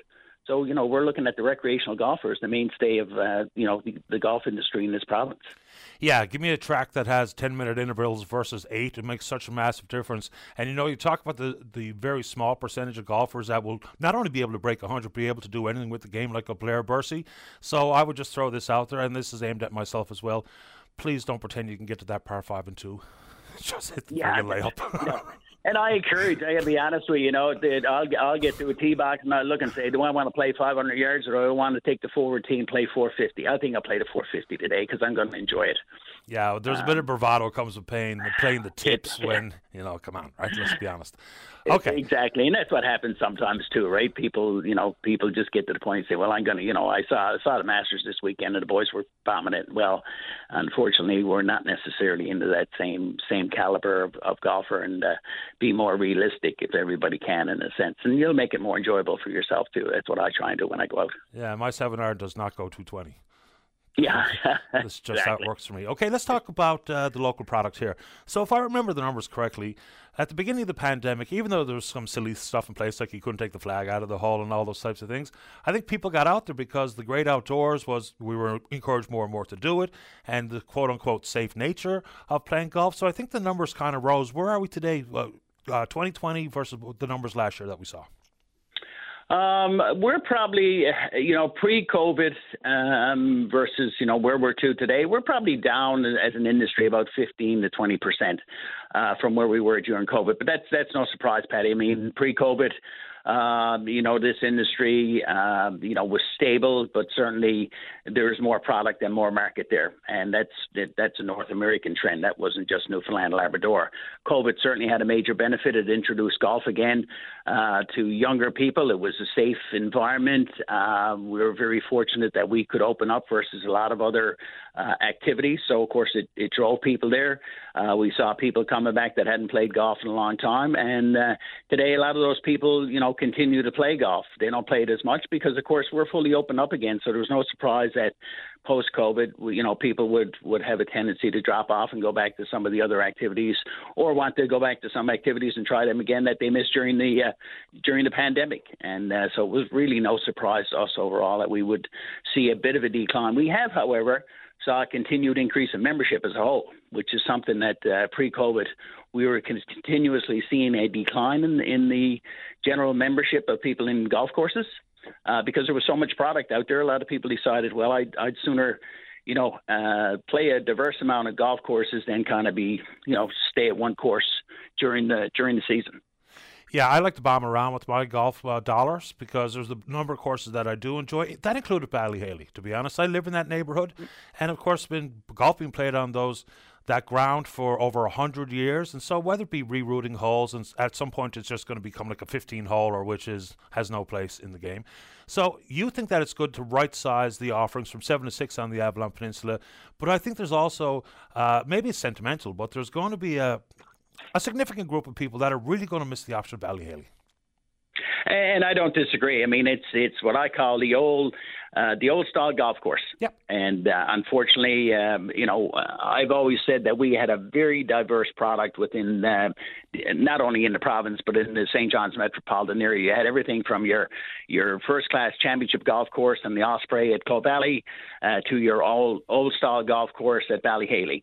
And unfortunately, today, you know, we've lost uh, we've lost one of those products in the golf industry, uh, albeit for various different reasons, business related, and of course, you know, directly golf related. And as you mentioned, I mean, you know, to shut down a golf course to try and, and spend millions of dollars uh, to make major renovations, and still at the end of the day, Bally Haly wasn't sure if all of those renovations and upgrades were going to actually um, relieve them of that pressure and that problem. Um, so I think you know on a number of fronts it was, you know, a good decision based on the membership themselves, and I can only speak for my thoughts, not, you know, not as a whole as relates to golf Newfoundland Labrador. But there will be one less product. Um, I think it will make. Uh, the golf community in the metropolitan area very stable as a whole because, you know, as we know, the product grew versus the market, and uh, it will make everybody very stable. And I still, you know, I still feel that there is there will be accessibility for tea times out there. You might not get to Clovelly every day that you want, uh, or I should say Bally Haly. I apologise. I got to get used to that myself. Me too. Uh, but you know, there's always the Willows out there, and the the Wilds is just around the corner. I mean, it's only 45 minutes away when you think about it. And then you've got Pippy Park up on the hill, and uh, um, you know, and of course there's Glendenning, and um, so there's there's still a variety. And believe it or not, I mean, there's a lot of people that actually go out to Pitcher's Pond, uh, and beautiful little nine-hole course out there. So you know, there's a diverse product, even if you include that uh, that facility as well. Yeah, Pitcher's Pond is lovely, uh, and I'm not going to get you to comment on you know people living in and around Bally Haly frustrated with golf balls hitting the house, running up in the yard when they bought a house on a golf course. Eh, I'll leave that alone. Uh, and yeah. I don't want to get you to play favourites, uh, but the best tracks in the province, just for me, I do appreciate playing at Clovelly, but between the Wilds, which if you don't have the driver going, it's going to be a long, long day. The Wilds, Terra Nova, which I've long loved, and I've yet to play Humber Valley, but that is absolutely on my list for this summer. It is, uh, the, you know, and this is not being disrespectful to anybody, but Humber Valley Resort is the premier golf course in the province and you know, and I don't say that just from myself, Paddy, but every now and then we'll bring golf writers from, uh, you know, outside the province, uh, you know, into into Newfoundland and let them experience the golf product. And of course, they go back and, and do up, you know, articles and, and promotions for us in terms of, you know, the product in Newfoundland. And and bear on Humber Valley Resort is is the premier course. And I mean, I've had it stated that you know, if, if Humber Valley was on the mainland There'd be no question it'll be a PGA event there. But again, we do have some fantastic tracks. You look at Terra Nova, the Wilds, um, you know the the South Course at uh, at Bally Haly these days. I mean, some great premier, and even you know I've got to throw in there the Willows is probably one of the most beautiful and challenging nine-hole golf courses you'll find probably anywhere. Um, there's a couple know, of shots so. at the Willows that are almost impossible. yeah, exactly, and that's a beautiful little nine-hole course, you know, and yeah. uh, and the majority of our courses are also walkable. You know, a lot of people, uh, you know, there is a few obviously, such as Humber Valley Resort and, and the Wilds, unless you're in, you know, uh, pretty good shape. I mean, you, you know, you take a power card, but the majority of our facilities are certainly, uh, you know, user friendly in terms of walking ability as well. absolutely. Uh, give me a card to turn over, though, all the same. Uh, yeah. to, it's great to have you on the show, Greg. Hopefully, it's a great season for all of the golf courses and the golfers out there listening to the program this morning. Well, I appreciate you uh, inviting me on the show, Paddy. Have a great day. You too, Greg. All the best. Bye bye. Greg Hillier, Executive Director of Golf NL. Nice little change of pace. Let's take a break. When we come back, Adam's there to talk about daycare. Don't go away. Take a break. Join us weekdays from 12:30 to 1 p.m. as we discuss anything and everything that's happening now. It's all on the table during your VOCM lunch break. Welcome back to the show. Let's go to line number four. Good morning, Madam Adam Kilty. You're on the air. Yes. Good morning, Paddy. How are you today? Doing okay, thank you. How about you? Oh, not too bad. Yeah, I heard your preamble there yesterday, but I uh, never had a chance to call in. I was hoping there was going to be a few more licensees and ECs calling in to speak about, you know, the the OGP and the uh, the new uh, wage grid and operating grant program there, but uh, it didn't seem like too many called in. Um, just kind of wanted to move on from where we were last week in the uh, in the news there. Um, checking with the NL licensee group, which we're a part of. Uh, there's still a lot of licensees out there without contracts. Uh, they have not received them yet. Um, spoke to some, no payments out yet. And as for ourselves with our two centers, um, we actually received the contract on Friday, and we received the other one on Monday. But uh, it's still very up in the air. You basically, I spent Good Friday sitting down, crunching numbers, going over figures to make sure that uh, I got enough money to cover off the next three months, and then the time period, the lag it takes to get your next payment for your quarter. So, uh, yeah, it's uh, it's quite a situation to be in right now in the uh, childcare industry when you know you're trying to provide quality childcare for uh, for parents and clients, and make sure you got your staff looked at. And yeah, it's uh, it's quite a time. Uh, would like to thank the opposition, uh, myself and uh, my wife Jennifer, who were she's co-licensee with me. Um, we were in the uh, House of Assembly last week there, and uh, would like to thank the opposition. They did speak out for us. Uh, I would like to say I would like to see Minister Haggie come on this morning and uh, give us all an apology. Uh, he sat in the House and uh, he basically turned his back to us. We were a group there looking for answers and uh, and a department that we're supposed to trust, and we got our back turned. Let's Like, go back yeah. to the beginning a little bit because you're in the industry, so you understand all the different moving parts, whereas some of the listeners, including me, might not know them all. Okay, so without a contract means what? So without a contract, where we're underneath the operating grant program, which provides parents with that wonderful ten dollar a day program, you know, so they can avoid of uh, or avail of, you know, uh, affordable childcare. So we enter into an agreement with the government so that the rest of the fees are covered off for uh, you know for the year. So we get quarterly payments. Um, but unfortunately, you know, we have to submit paperwork, and it does take time for things to be uh, signed off, and then payment has to be processed. So you know, there is a lag of up to and and over sometimes. Now, just going by what others have told us, we have never been more than 15 days waiting on a payment. But still, when you have money allotted out for a quarter and you end up into your next quarter where you know you have your mortgages, you have your payroll, uh, you have your groceries to buy, you have your maintenance. Sometimes 15 days on a small business is a long time when you're you're trying to keep everything afloat, right? So uh, it, it makes it quite tough the way this program is being rolled out with the lag for the funding. So I know someone in the business, and what they're forced to do is rotate monies in and out of their line of credit simply to pay their staff.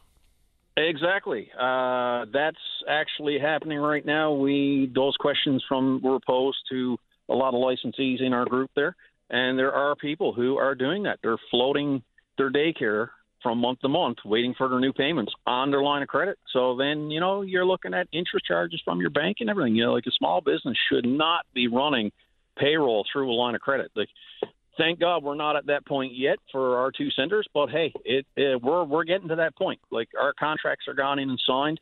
Uh, like I said, reviewed. I reviewed them, and uh, now we're waiting on payment. So our payroll uh, again, we our payroll now we're into the second week. So I put that in Friday, gets paid out next week. So we're just uh, banking on that money is going to come in, right? So. Uh, help us understand what the wage subsidy looks like now and what we think it's going to look like when the new pay grid for early childhood educators is fully implemented. Well, speaking on that, like on a, from the ECE point, again, we listen to our staff and my wife. She's, uh, you know, she's on a lot of these groups there because she is an ECE. She's a level three ECE. She has done the program. She's, uh, you know, she's went to university also. She has her uh, education degree on top of it, special needs degree. So yeah, she's got uh, quite the lengthy underneath her signature. Um, but yeah, so some ECEs are happy. The level ones, what we're hearing, especially from our level ones, like uh, they're basically getting the same pay now as they were before they entered into this uh, agreement, and they're getting the same rate with their supplement being paid included in their rate. So they never really uh, got a raise. Um, we're still waiting to find out. There is another portion of it there for ECEs who were uh, a legacy wage. So if you're making more than what the your wage plus your supplement, you'll get uh, that extra pay. We're still waiting for word on the government how we're going to receive these funds, and uh, everything's kind of up in the air. We do have a town hall this afternoon, but uh, a little too late on the town halls from you know on our side of things as licensees. Uh, these town halls should have started 12 months ago, not in uh, February. I think is when they started. It's a little late when you're trying to implement a program at the beginning of April. And for the government, uh, apparently April the 1st is their new fiscal year. So why roll out a program like this at the beginning of a fiscal year when you know you can't produce those funds right away? So it leaves us in limbo, right? What? So the plan to uh, expand the number of spaces by some 700 this year, 6,000 I think over the course of four years or five years. The immediacy, of the concern today is primarily coming from the parents of toddlers. What's the complication there? Well, right now there are no daycare spaces to be had anywhere, in my opinion, in, in Newfoundland and Labrador. Um, every center out there are full. Uh, Jennifer, uh, she sat down yesterday and she was going through our wait list. She was going back far as 2021 and reaching out to parents yesterday, and they still don't have childcare. So, fortunately, we're getting prepared for September when we have our rollover for our uh, older preschoolers who are going off to kindergarten. So we're you know we're opening up again because we have um, we have 32 approximately uh, older preschoolers who will be going to school. So we're able to you know keep moving the process along and take in more uh, toddlers, and we start at the at 18 months for the age, right? Um, another portion of this, like the government saying, okay, with this new ECE wage grid, uh, they're going to uh, be able to bring more C- more ECEs to the field. But the problem is the child care spaces are not there. Um, they have lots of funding there, and I know they're trying to push the not-for-profit, but uh, you know, for people like myself and a lot of other, a lot of other licensees, we're in the we're not in the not-for-profit. We're in the profit sector, and the model they're producing there it doesn't work for us. So if we want to open up, it, it, it puts us in a hard state, we'll say, to try to open up another center to to expand. So Lots of uh, different moving parts here. I think the the number of children under the responsibility of one uh, one early childhood educator is eight, uh, if I remember the. Uh, Again, yeah, the ratios and it goes on, you know, different age groups, and uh, there, there's a whole a whole other mix to all of that. And it's too bad Jennifer wasn't here because she'd be answering all those questions. I kind of she does the day to day runnings, and I do the, you know, the accounts payable, receivable, and and, and all of that, and the maintenance. So that that's more the side that I'm on. Yeah, because the what uh, yeah. what grabs the headlines, of course, is especially for people not working in it.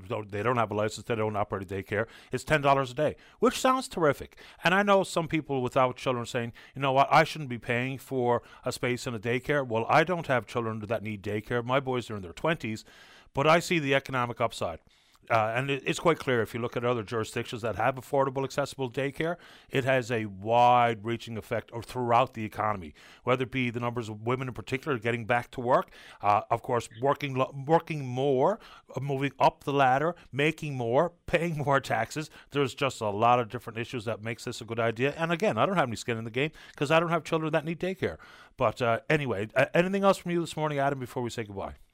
No, that's a great point there, and uh, there's not one licensee out there that does not want to see this ten dollar a day program work or the the wage grid. Again, it's kind of mixed bag with the ECEs. Who some some are happy with it, some more are not.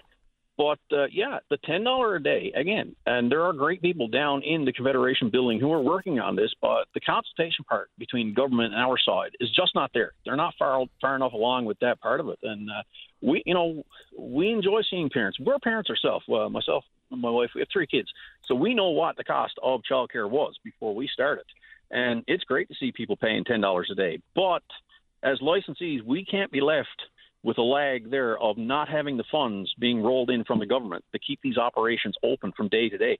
Uh, there are a lot of people right now, like I said, the licensees who are you know, by the skin of their teeth, holding on, waiting for this uh, this new agreement to pay to come out, so they can make sure they get their bills paid and uh, not have to be going to the bank. Some people, and it was said there in the interviews, uh, they're not able to go to their bank and get that large line of credit to cover off, you know, the the excess time when you're waiting. So uh, it's very unfortunate. And the government did send us out an email, and they were saying how it's an exciting time to be in childcare. But as a licensee, uh, and this is coming directly from me, I'm not having a good time. I'm very scared for what the government is rolling out and how they're doing it. Like uh, it, it, makes us fearful. Appreciate we the time, Adam. Stay in touch. Yes, I will. Thank you very much. Take care. Bye bye.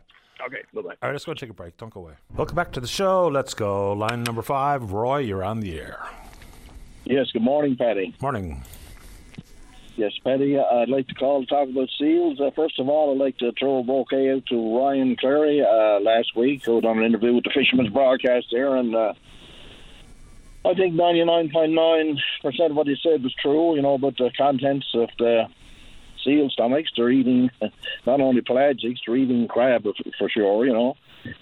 I called about a month ago. Uh, I'm calling from Long Harbour. There's a major salmon river here, right? And uh, there was 40, 50 uh, harbor seals, the endangered ones you're not allowed to kill, uh, eating the salmon or whatever. So anyway, uh, I called Todd O'Brien. Uh, Todd is a great guy. Todd has been out, and uh, Todd was supposed to bring a seal biologist with him, and of course, that didn't pan out. He didn't show up uh, two weeks after. So anyway, the seals moved on to uh, the Northeast River, which is a, a really, really good salmon river up around Placentia, Dunville that way, right? And uh, you know that's just, that, that's that's what's going on.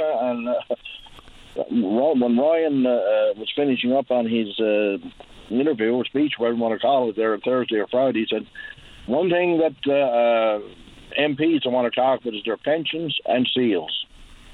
And I, and I believe it. it you know, it, it's a bad word. I'm putting out my herring nets tomorrow now, you know, the first for the year, right? And I, I, I've seen probably 10 or 12 uh, just off of my house. That's as far as I have to go with the herring nets, right? And tomorrow morning I'll have herring and I'll have uh, maybe a seal roll up, one or two, and nets torn up. And uh, what do you do? Well, that's the question now, isn't it, Roy? What do we do? Because I think if we're being honest, we well, we don't know exactly how many seals are out there, but there's somewhere in the neighborhood seven or eight million, and we know what they eat. That's no mystery. But then the question does become, what do we do? So, what do we do? Well, you're not allowed to do anything, Paddy. The damn thing is, I, I, I told you before. I think uh, on my last, uh, roughly a month ago, like I, I done a course in, in the Marine Institute uh, probably about 30 years ago and the cod worm comes from the intestine of the harbor seal. You know, and, they're endangered. You're not you're you're you're you're you're not allowed to uh, you're not allowed to kill the damn things, right? You know, they're they're tearing the the, the guts out of salmon. Uh, you know, the livers all they eat in, in codfish. Uh, my brother has a little cabin cottage whatever, just uh, I don't know, 20 minutes from Long Harbor here and after the winter now, like the the ocean, the erosion, whatever, uh, the seals can get into the pond down there, so there ain't even those sea trout getting ready to come out. Like it's it's it's, it's scandalous, boy. Like you know, just uh, you can put a, ba- a bounty on coyotes. I mean, you get so much uh, coyotes go or whatever. Why don't you do it with the damn seals? I mean, the the coyotes are eating the moose, uh, a food food source of all Newfoundlanders. And we're not allowed to get salmon anyway, but I, I guarantee the seals are allowed to destroy them. And uh, those biologists will say, "Oh well, there's only a small percentage of those." I wouldn't say it was on my mind, but like uh, if I left uh, Long Harbor and went to Ship Harbor, if I didn't count 200 harbor seals, not not not the you know the the, the harbor seal, harbor seals on the rocks, you know, it's nuts, boy. Like you know, for for them to be able to destroy like the, the ecosystem like that, and and and and uh, a Newfoundlander, a fisherman, not not allowed to you know take a salmon. Uh, it's not only that. I mean, you know, they're, they're eating the crab. I mean, like Ryan said, you cut open the, the, the guts uh, uh, of a seal. There's crab in it. There's uh, pretty much every species of fish. Caplin, which is the main food source of the codfish, young cod, and on and on, right? Look, I think the fair point that you make there is that if we're going to put a bounty on a coyote and, you know, compare the damage that a coyote can do as a predator versus what we know what the seals do. We know what they eat, we know the amount that they eat, or certainly thereabouts, but yet no attention given to it. So that's that's fair. If you got an animal that's you know, a moose tearing up your vegetable garden as a commercial farmer, or if you have a seal ripping up your herring nets and or whatever they eat, and a coyote, what that might mean at a chicken farm or something, they're all fairly legitimate overlapping comparisons, but no attention given to the issue that you're concerned with, with the harbour seal. No, as as Ryan Cleary said, God love, God bless him, God love him, whatever. What he said so, so true. I hope he's listening you know, for Seals to be able to do what they're doing and and uh, bring that up in Ottawa, no, don't bad word. Don't talk about Seals. Don't talk about Seals or your pension. Anyway, Paddy, that's Uh, I I hate to be repeating myself, but you know I, I I I'm not giving up on this. Like, why didn't that biologist come out and look at the population of harbour seals that are eating those salmon? No, he didn't come out. And those seals went to the next place of whatever, the, the next uh, smorgasbord, and, and destroy. And they're still up. They're up Fox Harbour now on the rocks, by the hundreds. And they'll go from there to Ship Harbour, uh, Placentia, until you know. Anyway, it's uh, I'm just I'm just it, but uh, what can I say, Paddy? But I don't know. It's uh, seems like they're talking, not you, but seems like they're talking at deaf ears when you're talking to DFO, by and, and, and the higher ups, Paddy. Well, the DFO. Uh, you know, at one point they say that the seals in the St. Lawrence are a problem. I'll, that's a summarizing word, a problem, but not necessarily off our coast. What would the difference be? Uh, you know, some of that contradictory stuff is kind of nonsensical, and you know the key for politicians look, we have unfortunately been browbeat by absolutely willfully dishonest propaganda. I mean, even over this Easter weekend, our, a notable Canadian celebrity was tweeting out pictures calling us all animals or barbarians or whatever the word she was choosing was, and it was a picture from like 40 years ago, and clubbing of a of a, a white coat. I mean, we just can't get ahead of it. And some of the minds of people at the World Trade Organization and other countries in Europe and the United States, they've been so unbelievably brainwashed that I don't even know what we do. I don't know what kind of PR campaign could even be successful given where we are and the amount of misinformation they've consumed regarding seals and the regulated humane seal hunt.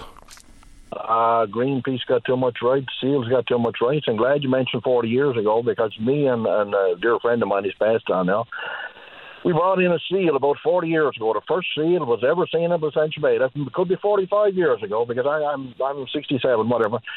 And when we brought in the two old guys on the wharf, said, "Oh my God, so that's seals! I never see a seal." Now that was 40 years ago. Now, I think if you want to have your eyes closed, you open them every every 10 seconds, you see seals. It's like, why don't they come out and do a program with Roy Murphy? I'm on the ocean, 55 years. Started fishing when I was 12 year old. Do the math. I like I know where they're to, I would know where they're not to, but I tell you where they where they are to most of the time, eating the salmon at the mouth of the rivers and out are in the ponds. Paddy, that's my story, buddy, and I'm sticking to it. That's all I'm going to say. Appreciate the time, Roy. Thanks, buddy. All the best. All right, bye bye. Uh, let's see here. Let's take a break for the newscast. When we come back, we're going to talk about a stroll in the park. Which one? Martin's going to fill us in after this. Saturday morning, join us for the Irish Newfoundland Show. Send your request to IrishNL at VOCM.com or submit them online at VOCM.com. Welcome back to the program. Let's go to line number six. Martin, you're on the air. Good morning, Paddy. How are you this morning? I'm doing okay, thank you. How about you? Oh, I'm doing pretty good. I just got a quick question. I don't want to keep you too long. I know you have a lot more pressing issues to attend to. I'm phoning. I just got a new little puppy there a while ago, and I take it upon myself every day to go to Bowring Park and walk around the park. It's fantastic, absolutely beautiful. It's always been beautiful. And every day I walk past that old red fountain. It's got like a lion on it. It got a horse on it. I can remember being a kid. Horses used to drink out of it, and it was for dogs to drink out of. Everything like that. Does that still work? Do you know? That's a good question. I don't know. I can picture the fountain, but I don't know if it works. And I was wondering because like we moved home there a while ago, and it's like taking the dog for a walk, and I said I should phone and ask somebody, and you're the first person that came to my mind. So I figured I'd said I'd ask. I don't know if you or any of your listeners would know about it, but if it's not working, maybe we should uh, get it working again because I can remember being a kid and everybody loved that fountain. I can find out and answer that question quite easily. I know someone at the Bowring Park Foundation. They should be able to give me an answer before the end of the show. And if and when they do, I'll be happy to say it on the air. Thank you ever so much, Paddy. You have yourself a fantastic day. The very same to you, Martin. Thank you. Thank you. Bye bye. Take care. Bye bye. I do know that this past Easter Sunday, that the park was absolutely full of people, which is a good thing. It's a great thing. Uh, but that old fountain, I can picture it. I'm sure most of you who have made your way to Bowring Park over the years know exactly what he's talking about. So I'll get an answer. I know someone at the foundation, and if they're listening, or if someone who knows the answer to that question, fill us in, and we'll let everybody else know. Let's go to line number two. Good morning, Megan. You're on the air. Hi, Paddy. I'm a first time caller. Thanks for taking it. Happy to take your call. Welcome to the show.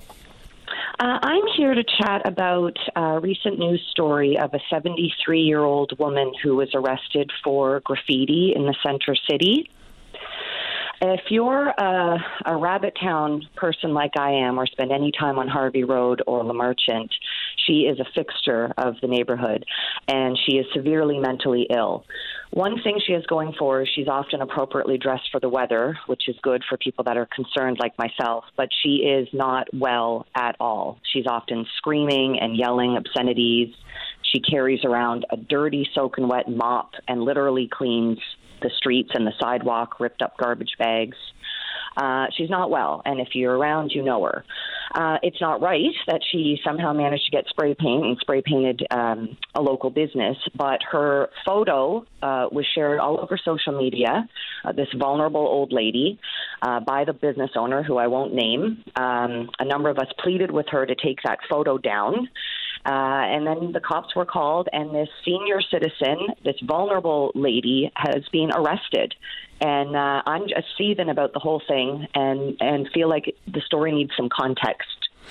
Uh, fair enough. I'm glad you brought it up. I did not bring it up off the top because I was trying to find out a little bit more about what went on, but I know who that person is.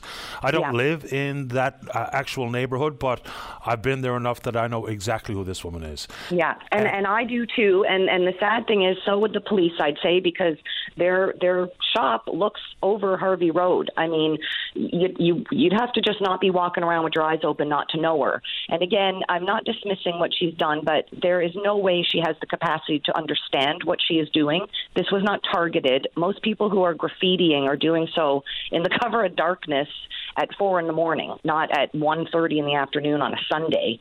Um, uh, you know, it's unfair to the business. They have to clean it. I get it. There is Crime Stoppers for something like that to jump the gun and call the cops and for them to arrest her, I'm flabbergasted. I did call the RNC yesterday. I have no connection to this woman. I'm not her family or an advocate. I work in the community with mental health and autism, so this just tipped me. Um, and and I just said, you know, is she okay? Not that they can answer me, but she's sitting there in the lockup all night awaiting a hearing, and I'm wondering what her capacity is to even understand what's going on and who is there to help her it's a completely legitimate concern that you're sharing, and I know that the RNC has, you know, taken it upon themselves to put in new models for responding uh, responding to mental health related matters. You know, I believe it's called the Memphis model, and we learned mm. a lot when you say you're working uh, with people in the autistic community. We remember that story a number of years ago where a young autistic boy on Topsail Road was arrested, and yes. everything that stemmed from it, and the learning that we all went through because of that one incident. Yeah. But my I guess the question would be is when there's an expense associated with having to clean up the spray paint, how does the community react? How does law enforcement act? How should this have unfolded, knowing that this woman is, I think, well demonstrated that she yeah. does have a problem and she has issues. So what do exactly, do? Uh, exactly, and I, you know, I don't have an answer. I just think the the, the first knee jerk reaction to share a vulnerable person's photo on on social media was was wrong, and I wish that person didn't do that. That post was not removed until this morning's news came out that she was arrested. So a number of us were pleading with this business owner, like, come on now, this woman, you know her. It's not right, but she's not well. Her photo shouldn't be all over social media for everyone to attack and comment and make fun of her. It was that alone was disgraceful.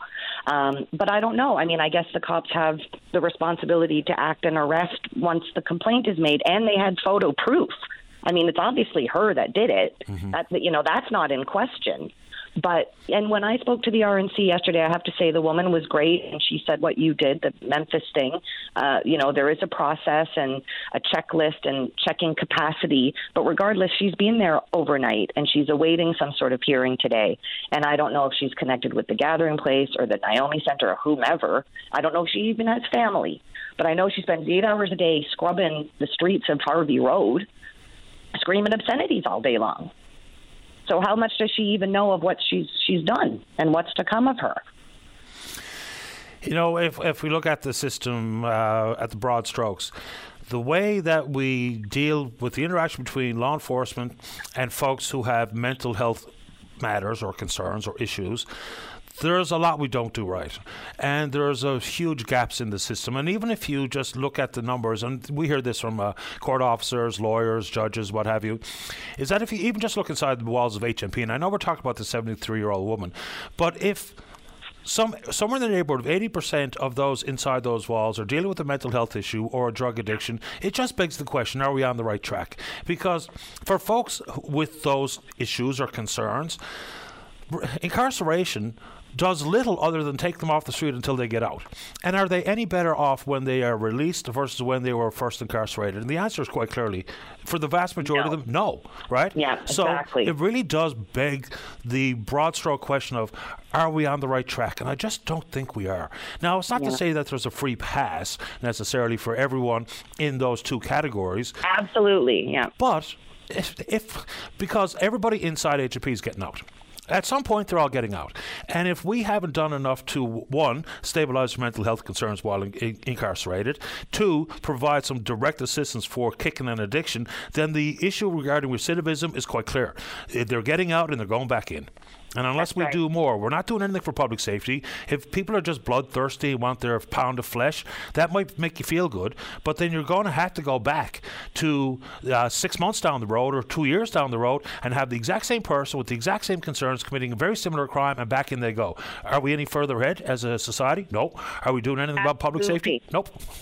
And even for this woman, I mean, uh, you know, you can't force adults or anybody to to do programming or do something during the day. But obviously, there isn't enough for her to to spend her time doing something more safe and functional during the day. She she cleans like as though the city's paying her up and down Harvey Road, garbage bags full. I mean, God love her, but that's also not functional for her safety, for her head, her mental health, being outside in all kinds of weather. And then guess what? She finds an old dirty can of spray paint, and suddenly she's an artist. I mean, she has nothing else to do.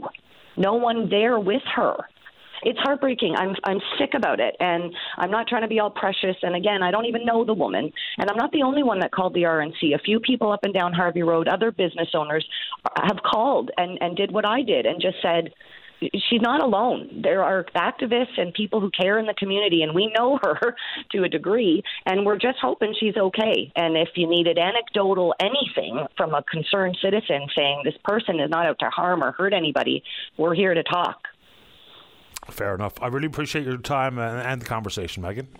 Thank you, Paddy. You have a good day. You too. Take care. Bye bye. Right, bye bye. Yeah, I mean, I guess if we're, we all share the same concerns. We want to be safe where we live. We want it to be safe for our children. We want to be able to go about our business uh, without interference, without our safety being jeopardized. And we see the numbers, we know the concerns. And so, if some 80% of those going through the turnstiles at the courthouse and consequently into one of the prisons, whether it be out in Clarenville or Bishops Falls or Stephenville or Her Majesty's Penitentiary, the concerns are very, very similar.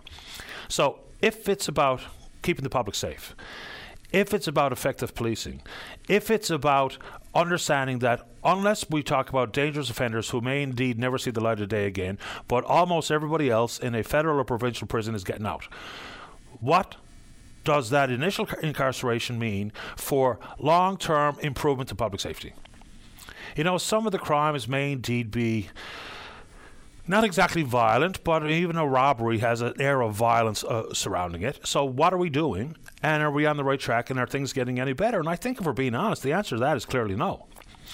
So, I don't pretend to have all the solutions, but I think it's just simply acknowledging that we are not doing the best we can for individuals or society at large.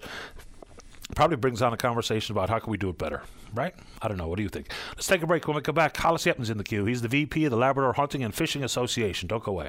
Welcome back to the show. Let's go to line number four. Say good morning to the Vice President of the Labrador Hunting and Fishing Association. That's Hollis Yetman. Good morning, Hollis. You're on the air. Good morning, Paddy. Thanks for taking my call. Happy to do it. I- I'd like to uh, bring up uh, once again this year about the illegal harvesting of uh, endangered woodland caribou in Labrador, and uh, I know it's an ongoing issue, and uh, and I think it's almost 365 days since we had this last conversation, and uh, when I called out uh, publicly Minister Derek Bragg to uh, to take action. And um, I had some great discussions with uh, Minister Bragg after that fact, and uh, and uh, I was com- comfortable and confident that was going to something was going to take place that we could try to alleviate some of the pressures on woodland caribou from uh, bullets of belonging, belonging to Quebec hunters. And uh, here we are a year later, and we have more endangered caribou uh, and absolutely no consequences. Uh, I think since we talked last year, not one thing has been done since last year uh, in order to uh, deal with this situation. I don't think there's a deal with the Quebec Innu. There's no deal with the Quebec leaders, uh, political leaders. Uh, there's a lack of enforcement plan on behalf of the provincial government to de- deal with the legal harvest of endangered caribou, and it's a big fail uh, the way I see it. And um, you know, I, I, I, for the last three months we've had uh, Quebec. Uh, Innu in southern Labrador, south of the Churchill River, harvesting our protected uh, caribou, and you know uh, I talked to the provincial government on multiple occasions and uh, and try to get the uh, the answers. And you know, if I hear the words "monitor the hunt" one more time, I think I'm going to puke. Um, you know, Labrador sits and watches uh, as we have a couple groups of people work to rob the rest of us of the opportunity to eat caribou ever again. And uh, and I know the provincial government has the jurisdiction, but they are federally protected species, and uh, we have Parks Canada uh, we have the Mealy Mountain herd within the Parks Canada uh, area, uh, Mealy Mountain caribou herd within Parks Canada, and there's there's a total lack of enforcement presence uh, for Parks Canada here. In addition, we have no federal wildlife officers. The Canadian Wildlife Service is non-existent, and I don't even know if they show up uh, when they notice these hunts are on. And um, here we are once again trying to deal with uh, with these hunts and save our caribou. And uh, I think it's high time that uh, that the province stepped up. Yeah, so I mean, look, the ban has been in place since I believe 2013. So whether it be Mealy Mountain or Lac Joseph, Red Wine, George River, whatever, the the story is not new, and it is absolutely a worry. The problem becomes, I would imagine, for politicians to be gun shy, poor choice of words, but to be gun shy on this one, is that if you hear from either Todd Russell or say other representatives, they'll say that the caribou is part of their culture, part of their identity, part of their food source, part of uh, their uh, traditions. I get all that, except if the herds are not protected, then the ability to even access caribou as part of their heritage, culture, or traditions won't be there. So it's, and that's why politicians are afraid of it because it's very much a cultural push and pull that comes across on a variety of fronts when it's the relationship between the indigenous communities and others, is because they're afraid of it. It's pretty simple. Oh, a hundred percent, and and I, you know, I used to believe uh, when I worked with the department, there was always that hope and that the chance that uh, that uh, people were going to see and hear uh, what we were preaching, and uh, I don't believe that anymore. To be honest with you, I think the uh, the red wine caribou herd in particular, they're in central Labrador.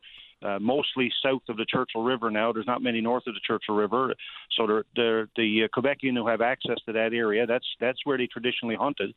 But the fact remains, if if the hunt continues, and and you don't have to take my word for it, there, there are provincial biologists that are, you know, studying the herds uh, in detail, and they can tell you what the numbers are like. And if they come on and say, well, we can we can sustain a hunt, and uh, the numbers are growing, well, all fine and good. But uh, I don't think that's going to be the case. I think the case is the numbers are dwindling, the uh, the areas that they occupy are getting smaller, and uh, you know we're we're eventually going to see the extirpation of uh, caribou in southern Labrador. That's my belief. Yeah, I mean, it was a few years ago that we had this little bump in population of the George River herd, and it was minimal, but it was the first time in years that we'd seen any type of increase.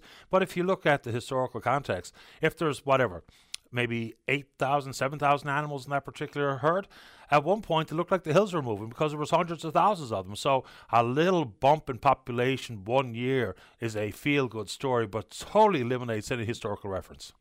Yeah, yeah, I, I, that's, that is correct. And and the uh, you know there are groups of people in Labrador. Uh, I'm not saying there's all Quebec residents. There are people on the north coast, uh, a couple of communities up there that are harvesting caribou constantly, and uh, you know uh, the rest of us are looking at it and saying we all harvest the caribou here. The rest of us are looking at it and saying, well, that's not that's not fair. Some people are saying, well, they're allowed to hunt them. Let's go. We can go hunt them too. And and and they're probably right. There's probably every indigenous person in Labrador could go hunt caribou and nothing be done about it. But but the fact remains, we're you know people brag and preach that they're keepers of the land and they uh, respect the land and and uh, but but yet I know there's there's people within our uh, province and and and people in Quebec that would shoot the last one walking up in front of them and uh, not blink an eye. And uh, I don't know how that's protecting the land and uh, and uh, and uh, you know this this is where we are and this is an important conversation, and this probably hasn't very little to do with it, but I've long been fascinated. And let's stick with George River for a minute because that's a migratory herd.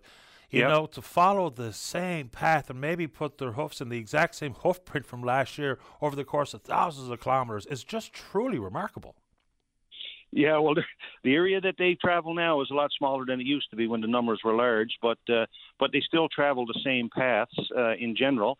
And uh, and you know traditional uh, indigenous hunters know that, and they know where to find them at certain times of the year, and and that harvest is going on in, in northern Labrador as we speak. Also, uh, the difference is there's a ban on George River caribou. They're not a federally protected species at the moment, right? But but the ones in southern Labrador are, and I think uh, you know to that end. Uh, if we have a federal department that's uh, regulated to protect endangered species, I mean, we don't have that many endangered species in Labrador, and there, I know there's a lot of effort on some of the other ones, but uh, in Newfoundland and Labrador, I'm sorry. I know there's uh, you know there's some protections uh, in trying to uh, all of those are protected species, but boy, the ones the caribou in Labrador that have been protected for uh, that uh, since 2013, I believe it is, maybe 2003 and uh, there's just not the uh, support there to keep them alive. I mean, the bullets from the guns of hunters are their biggest uh, detriment. Yeah. So when you talk about the federally protected species, and you know there is a provincial jurisdiction here, but so where does the responsibility lie then, Hollis? Well, it depends on who you talk to. I, I know the provincial government, local guys, they, they, local enforcement officers, they put in an effort, but there's only a, a handful of them. They put in the effort that's required, and, and they can only do uh, do so much, and, and they're told to only do so much. But uh, you know, we have a federal department that uh, that's obligated to act uh, when it comes to endangered species, and uh, they're non-existent in Labrador. That's the Canadian Wildlife Service. Uh, to be honest, I think there's only half a dozen officers in the whole province, and I think most of the work that to do is on migratory birds and uh, on the on the coastline. But I, I stand to be corrected on that. Hollis, always appreciate your time. Thanks for this this morning. Uh, thanks for taking my call, Paddy, and I really hope that the uh, the politicians stand up and uh, take action. Uh, call on Minister Bragg to make a public statement about the uh, the hunting activity and what's been done uh, so far since last year when we had the same conversation. Thanks. Appreciate it. Take care. Bye bye. All right. Bye bye. Uh, Hollis Yetman, VP of the Labrador Hunting and Fishing Association. It's time for the newscast here at 11.30. When we come back, Elizabeth's in the queue to talk about the RNC. Don't go away. Weekday mornings from 5:30 to 9. Jumpstart your day with Jerry Lynn Mackey and Ben Murphy. Newsmakers, traffic, weather, and more during your VOCM morning show. Welcome back to the program. Let's go to line number one. Elizabeth, you're on the air. Oh, good morning, Paddy. Thanks for taking my call. Just listening to a lady a couple of callers back about the RNC and that unfortunate incident with the lady. Look, I called this morning to throw a bouquet out to the RNC. I have a son who's dealing with schizophrenia since he's 17, and he spends a lot of time at the Waterford, but occasionally, like last week, he went missing. And when he goes missing, your heart just sinks because you don't know where he's at. But he walked to McDonald's on out on Torbay Road, and while he was there, I called a few places, and there was a policeman that kind of knew him from bringing back and forth to the Waterford when he goes missing. He actually bought him a meal and got my number and called me and said, Your son is here. I just bought him a meal.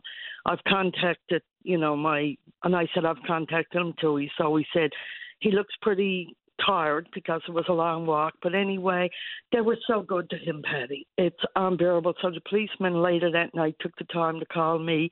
I'm out in Hollywood. I couldn't get in as quickly as I should. And told me what a mannerly young man. He even gave him a cigarette, to, you know, when he got him in the car and brought him back to the hospital. Because the staff there are excellent to him. He's been there over a year and now. And it's it's a long, long journey, okay? But when you got people like the RNC who know, you know that if if I call him and say, look, he's missing, he went for a walk. He likes to walk when he's not well. I know at the moment I call, they take my message, they take a description, and they find them. Or if not, I go looking for him myself, me and my daughter. But it ha- has been a long, long journey. But the bouquet I'm throwing this morning to the RNC is too bad that poor lady wasn't taking a short stay at the Waterford where they could done an assessment or something on her, because they truly are wonderful there. Well, and, and that's the issue is sometimes like most issues, uh, people are all in or they're all out, and that law enforcement is good or law enforcement is bad, and there's no in betweens. Now, every single case is handled the exact same way, which is simply not true. You know, could they have done better with this particular issue yesterday regarding the 73 year old woman? By the look of it, yes, they absolutely could.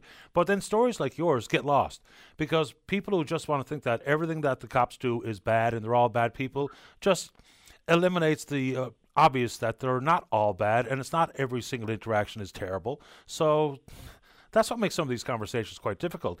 Even if I say one reasonable word or you say one reasonable word about the RNC, and in this case, throwing a, a distinct bouquet their way, is I can guarantee you in the next 30 seconds, I'll get a handful of emails telling me that I'm a bootlicker or that I'm willing to cover up for all their black marks and their some of the mistakes that they make, which of course is not true. We can talk about the mistakes, but we also acknowledge that some of these interactions have been quite helpful, including yours and your son's.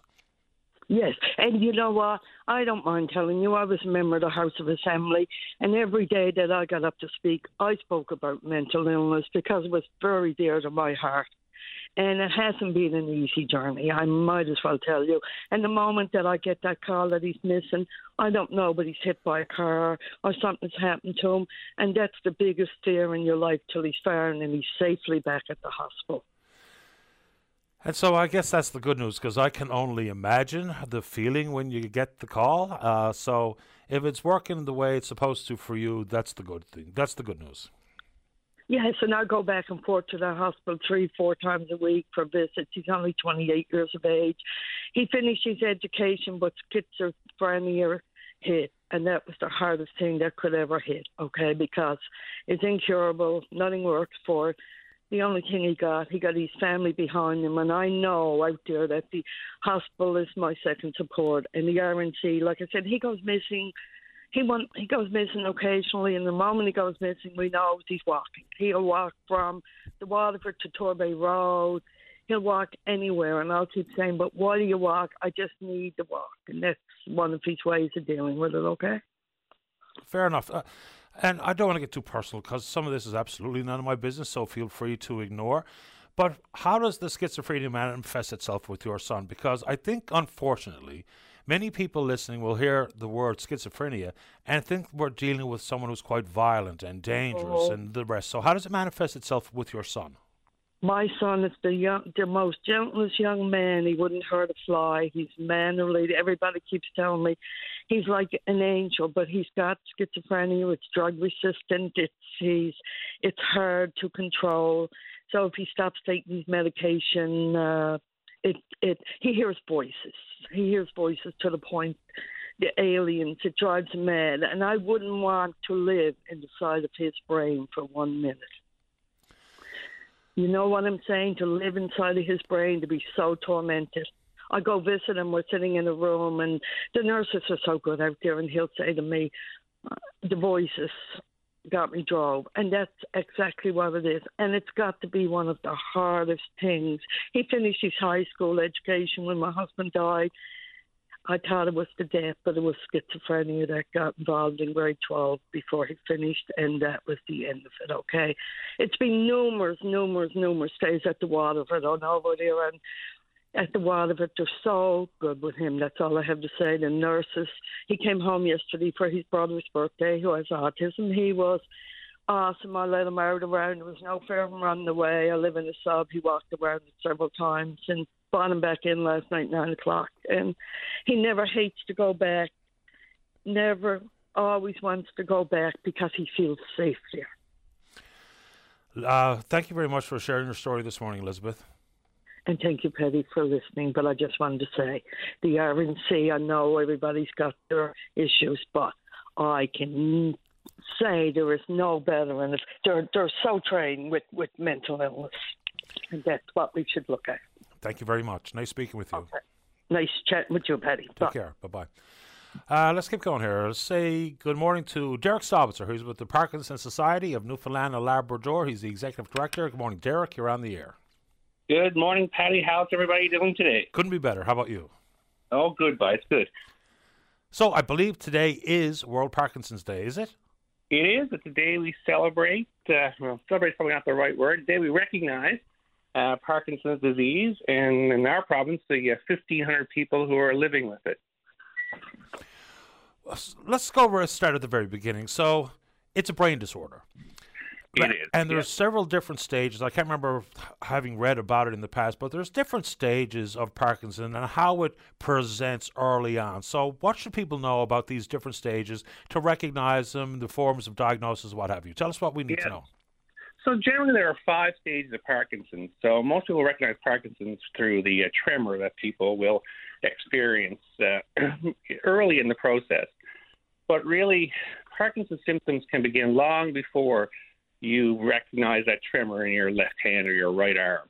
Um, things like anxiety, depression, loss of smell, things like that often occur in patients long before they go to their doctor with that tremor in their hand. Um, so by the time you're diagnosed, you may have been living with Parkinson's for two or three or four years.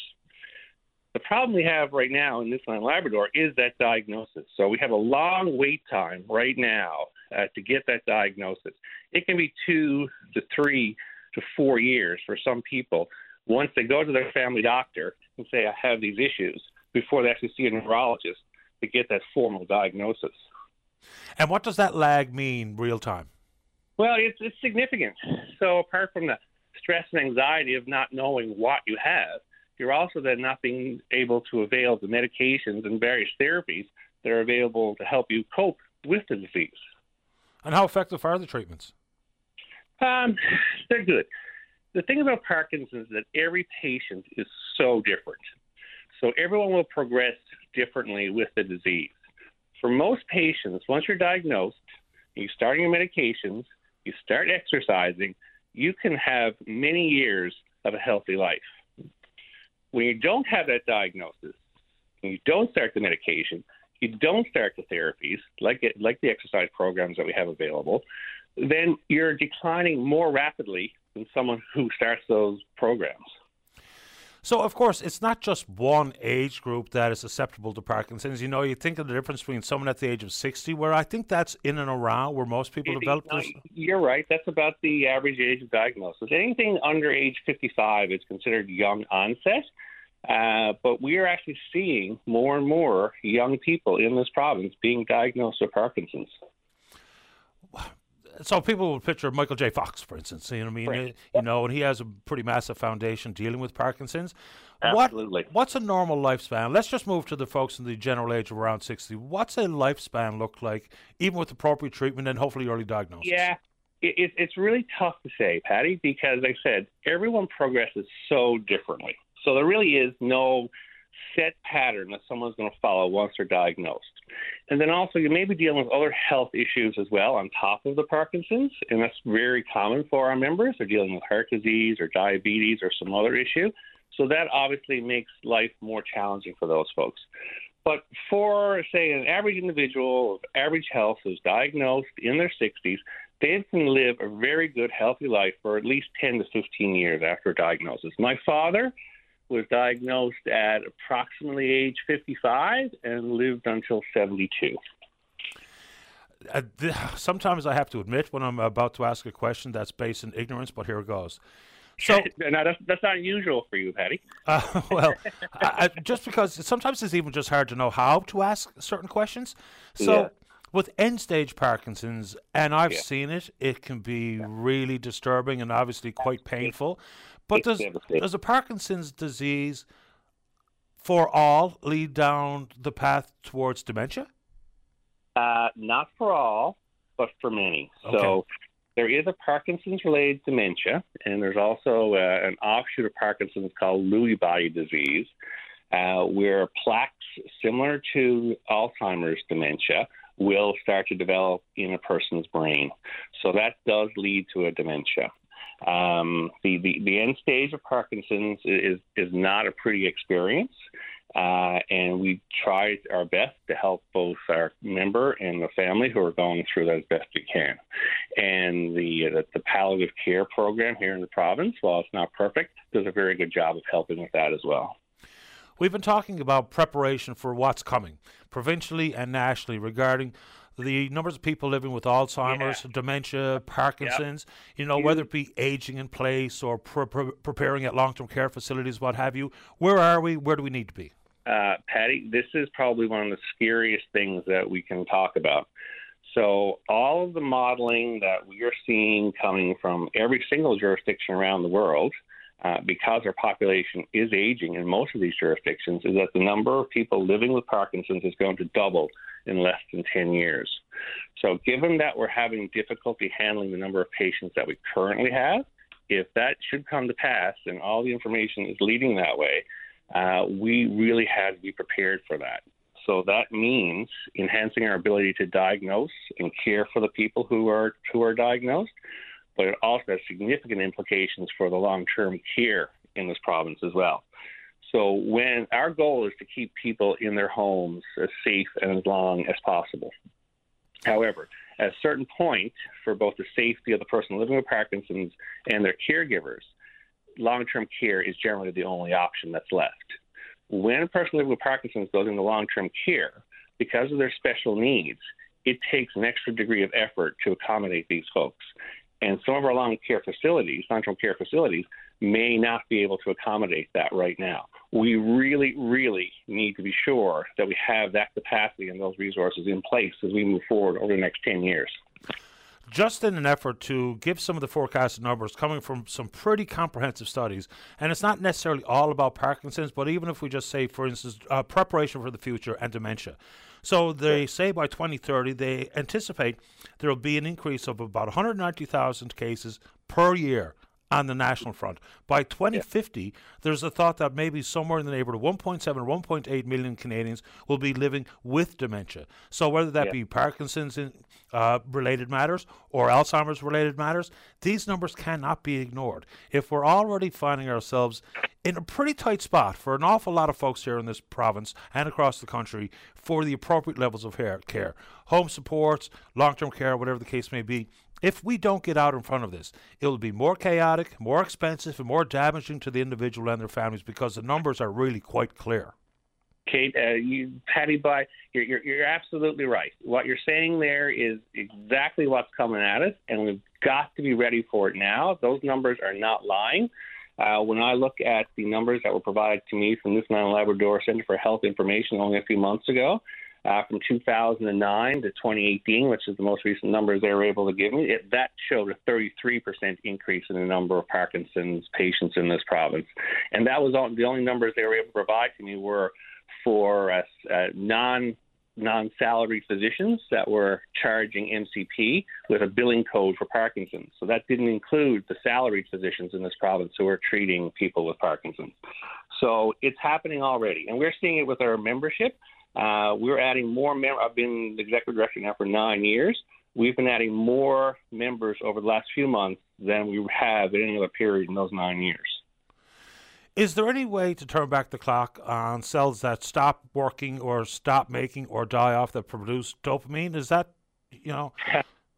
well, if, if we had, yeah, if we had that, that would be the cure, right? Because it is that that's what happens uh, going back to your first question about you know what, what you know where Parkinson's coming from and, and, and what's happening with the stages, uh, it is caused by a lack of dopamine producing cells in your brain. And dopamine is a whole lot of things in your body, uh, from mood and energy to muscle control. So when those cells start to die off, you start experiencing the beginning stages of Parkinson's, and as they continue to die off, the Parkinson's gets worse. Uh, we are actually doing some interesting research here at Memorial University uh, with blueberries and blueberry extract. So uh, we actually fund a $10,000 research grant every year.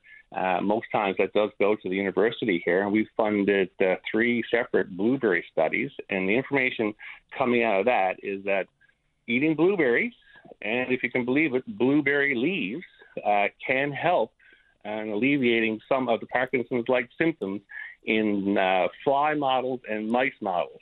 They haven't got the humans yet, but that will be the next stage, hopefully a little ways down the road. That's interesting because you know people talk about blueberries and their antioxidant properties. So exactly, yep. So um, you know, if anything else, eating blueberries is definitely not bad for you. So uh, eat some blueberries. It's not kind on the dentures, but I'll take that hand off. Um, So a couple other things. Uh, we do have, and I mentioned exercise being very important for people who are living with Parkinson's. So we offer free exercise programs across the province right now, both in person and uh, online. So uh, if anyone would like to join up those programs, just give me a call at the office, or you can uh, best best just find us on the internet is also a very easy way. Find us on our website at www.nlparkinson.ca, and um, we can get you set up and join some of those programs if you're not already involved in them. So, like I said, we have something happening every day that people can take advantage of, and the exercise is very, very important. Uh, research is very clear that the people who exercise and living with Parkinson's have a much better outcome. Really great to have you on the show, Derek. Thank you for your time. No worries. One other thing I'll mention quickly. Sure. Um, we, along with Rainbow Riders, will be beneficiaries of the Tim Hortons Smile Cookie Week again this year. I'm very happy to say in the St. John's area, and that's coming up May 1st to the 7th this year. They're doing it a little bit earlier this year. So get out there, buy your smile cookies, and that helps us finance all of our exercise programs. Appreciate this, Derek. All right. Thanks, Paddy. Take care. Bye. Right, bye-bye. It's Derek Staubitzer, the Executive Director of the Parkinson Society of Newfoundland and Labrador. Final break of the morning. Don't go away.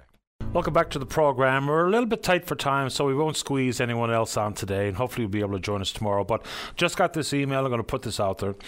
This poor woman says she's devastated. She's missing her cat.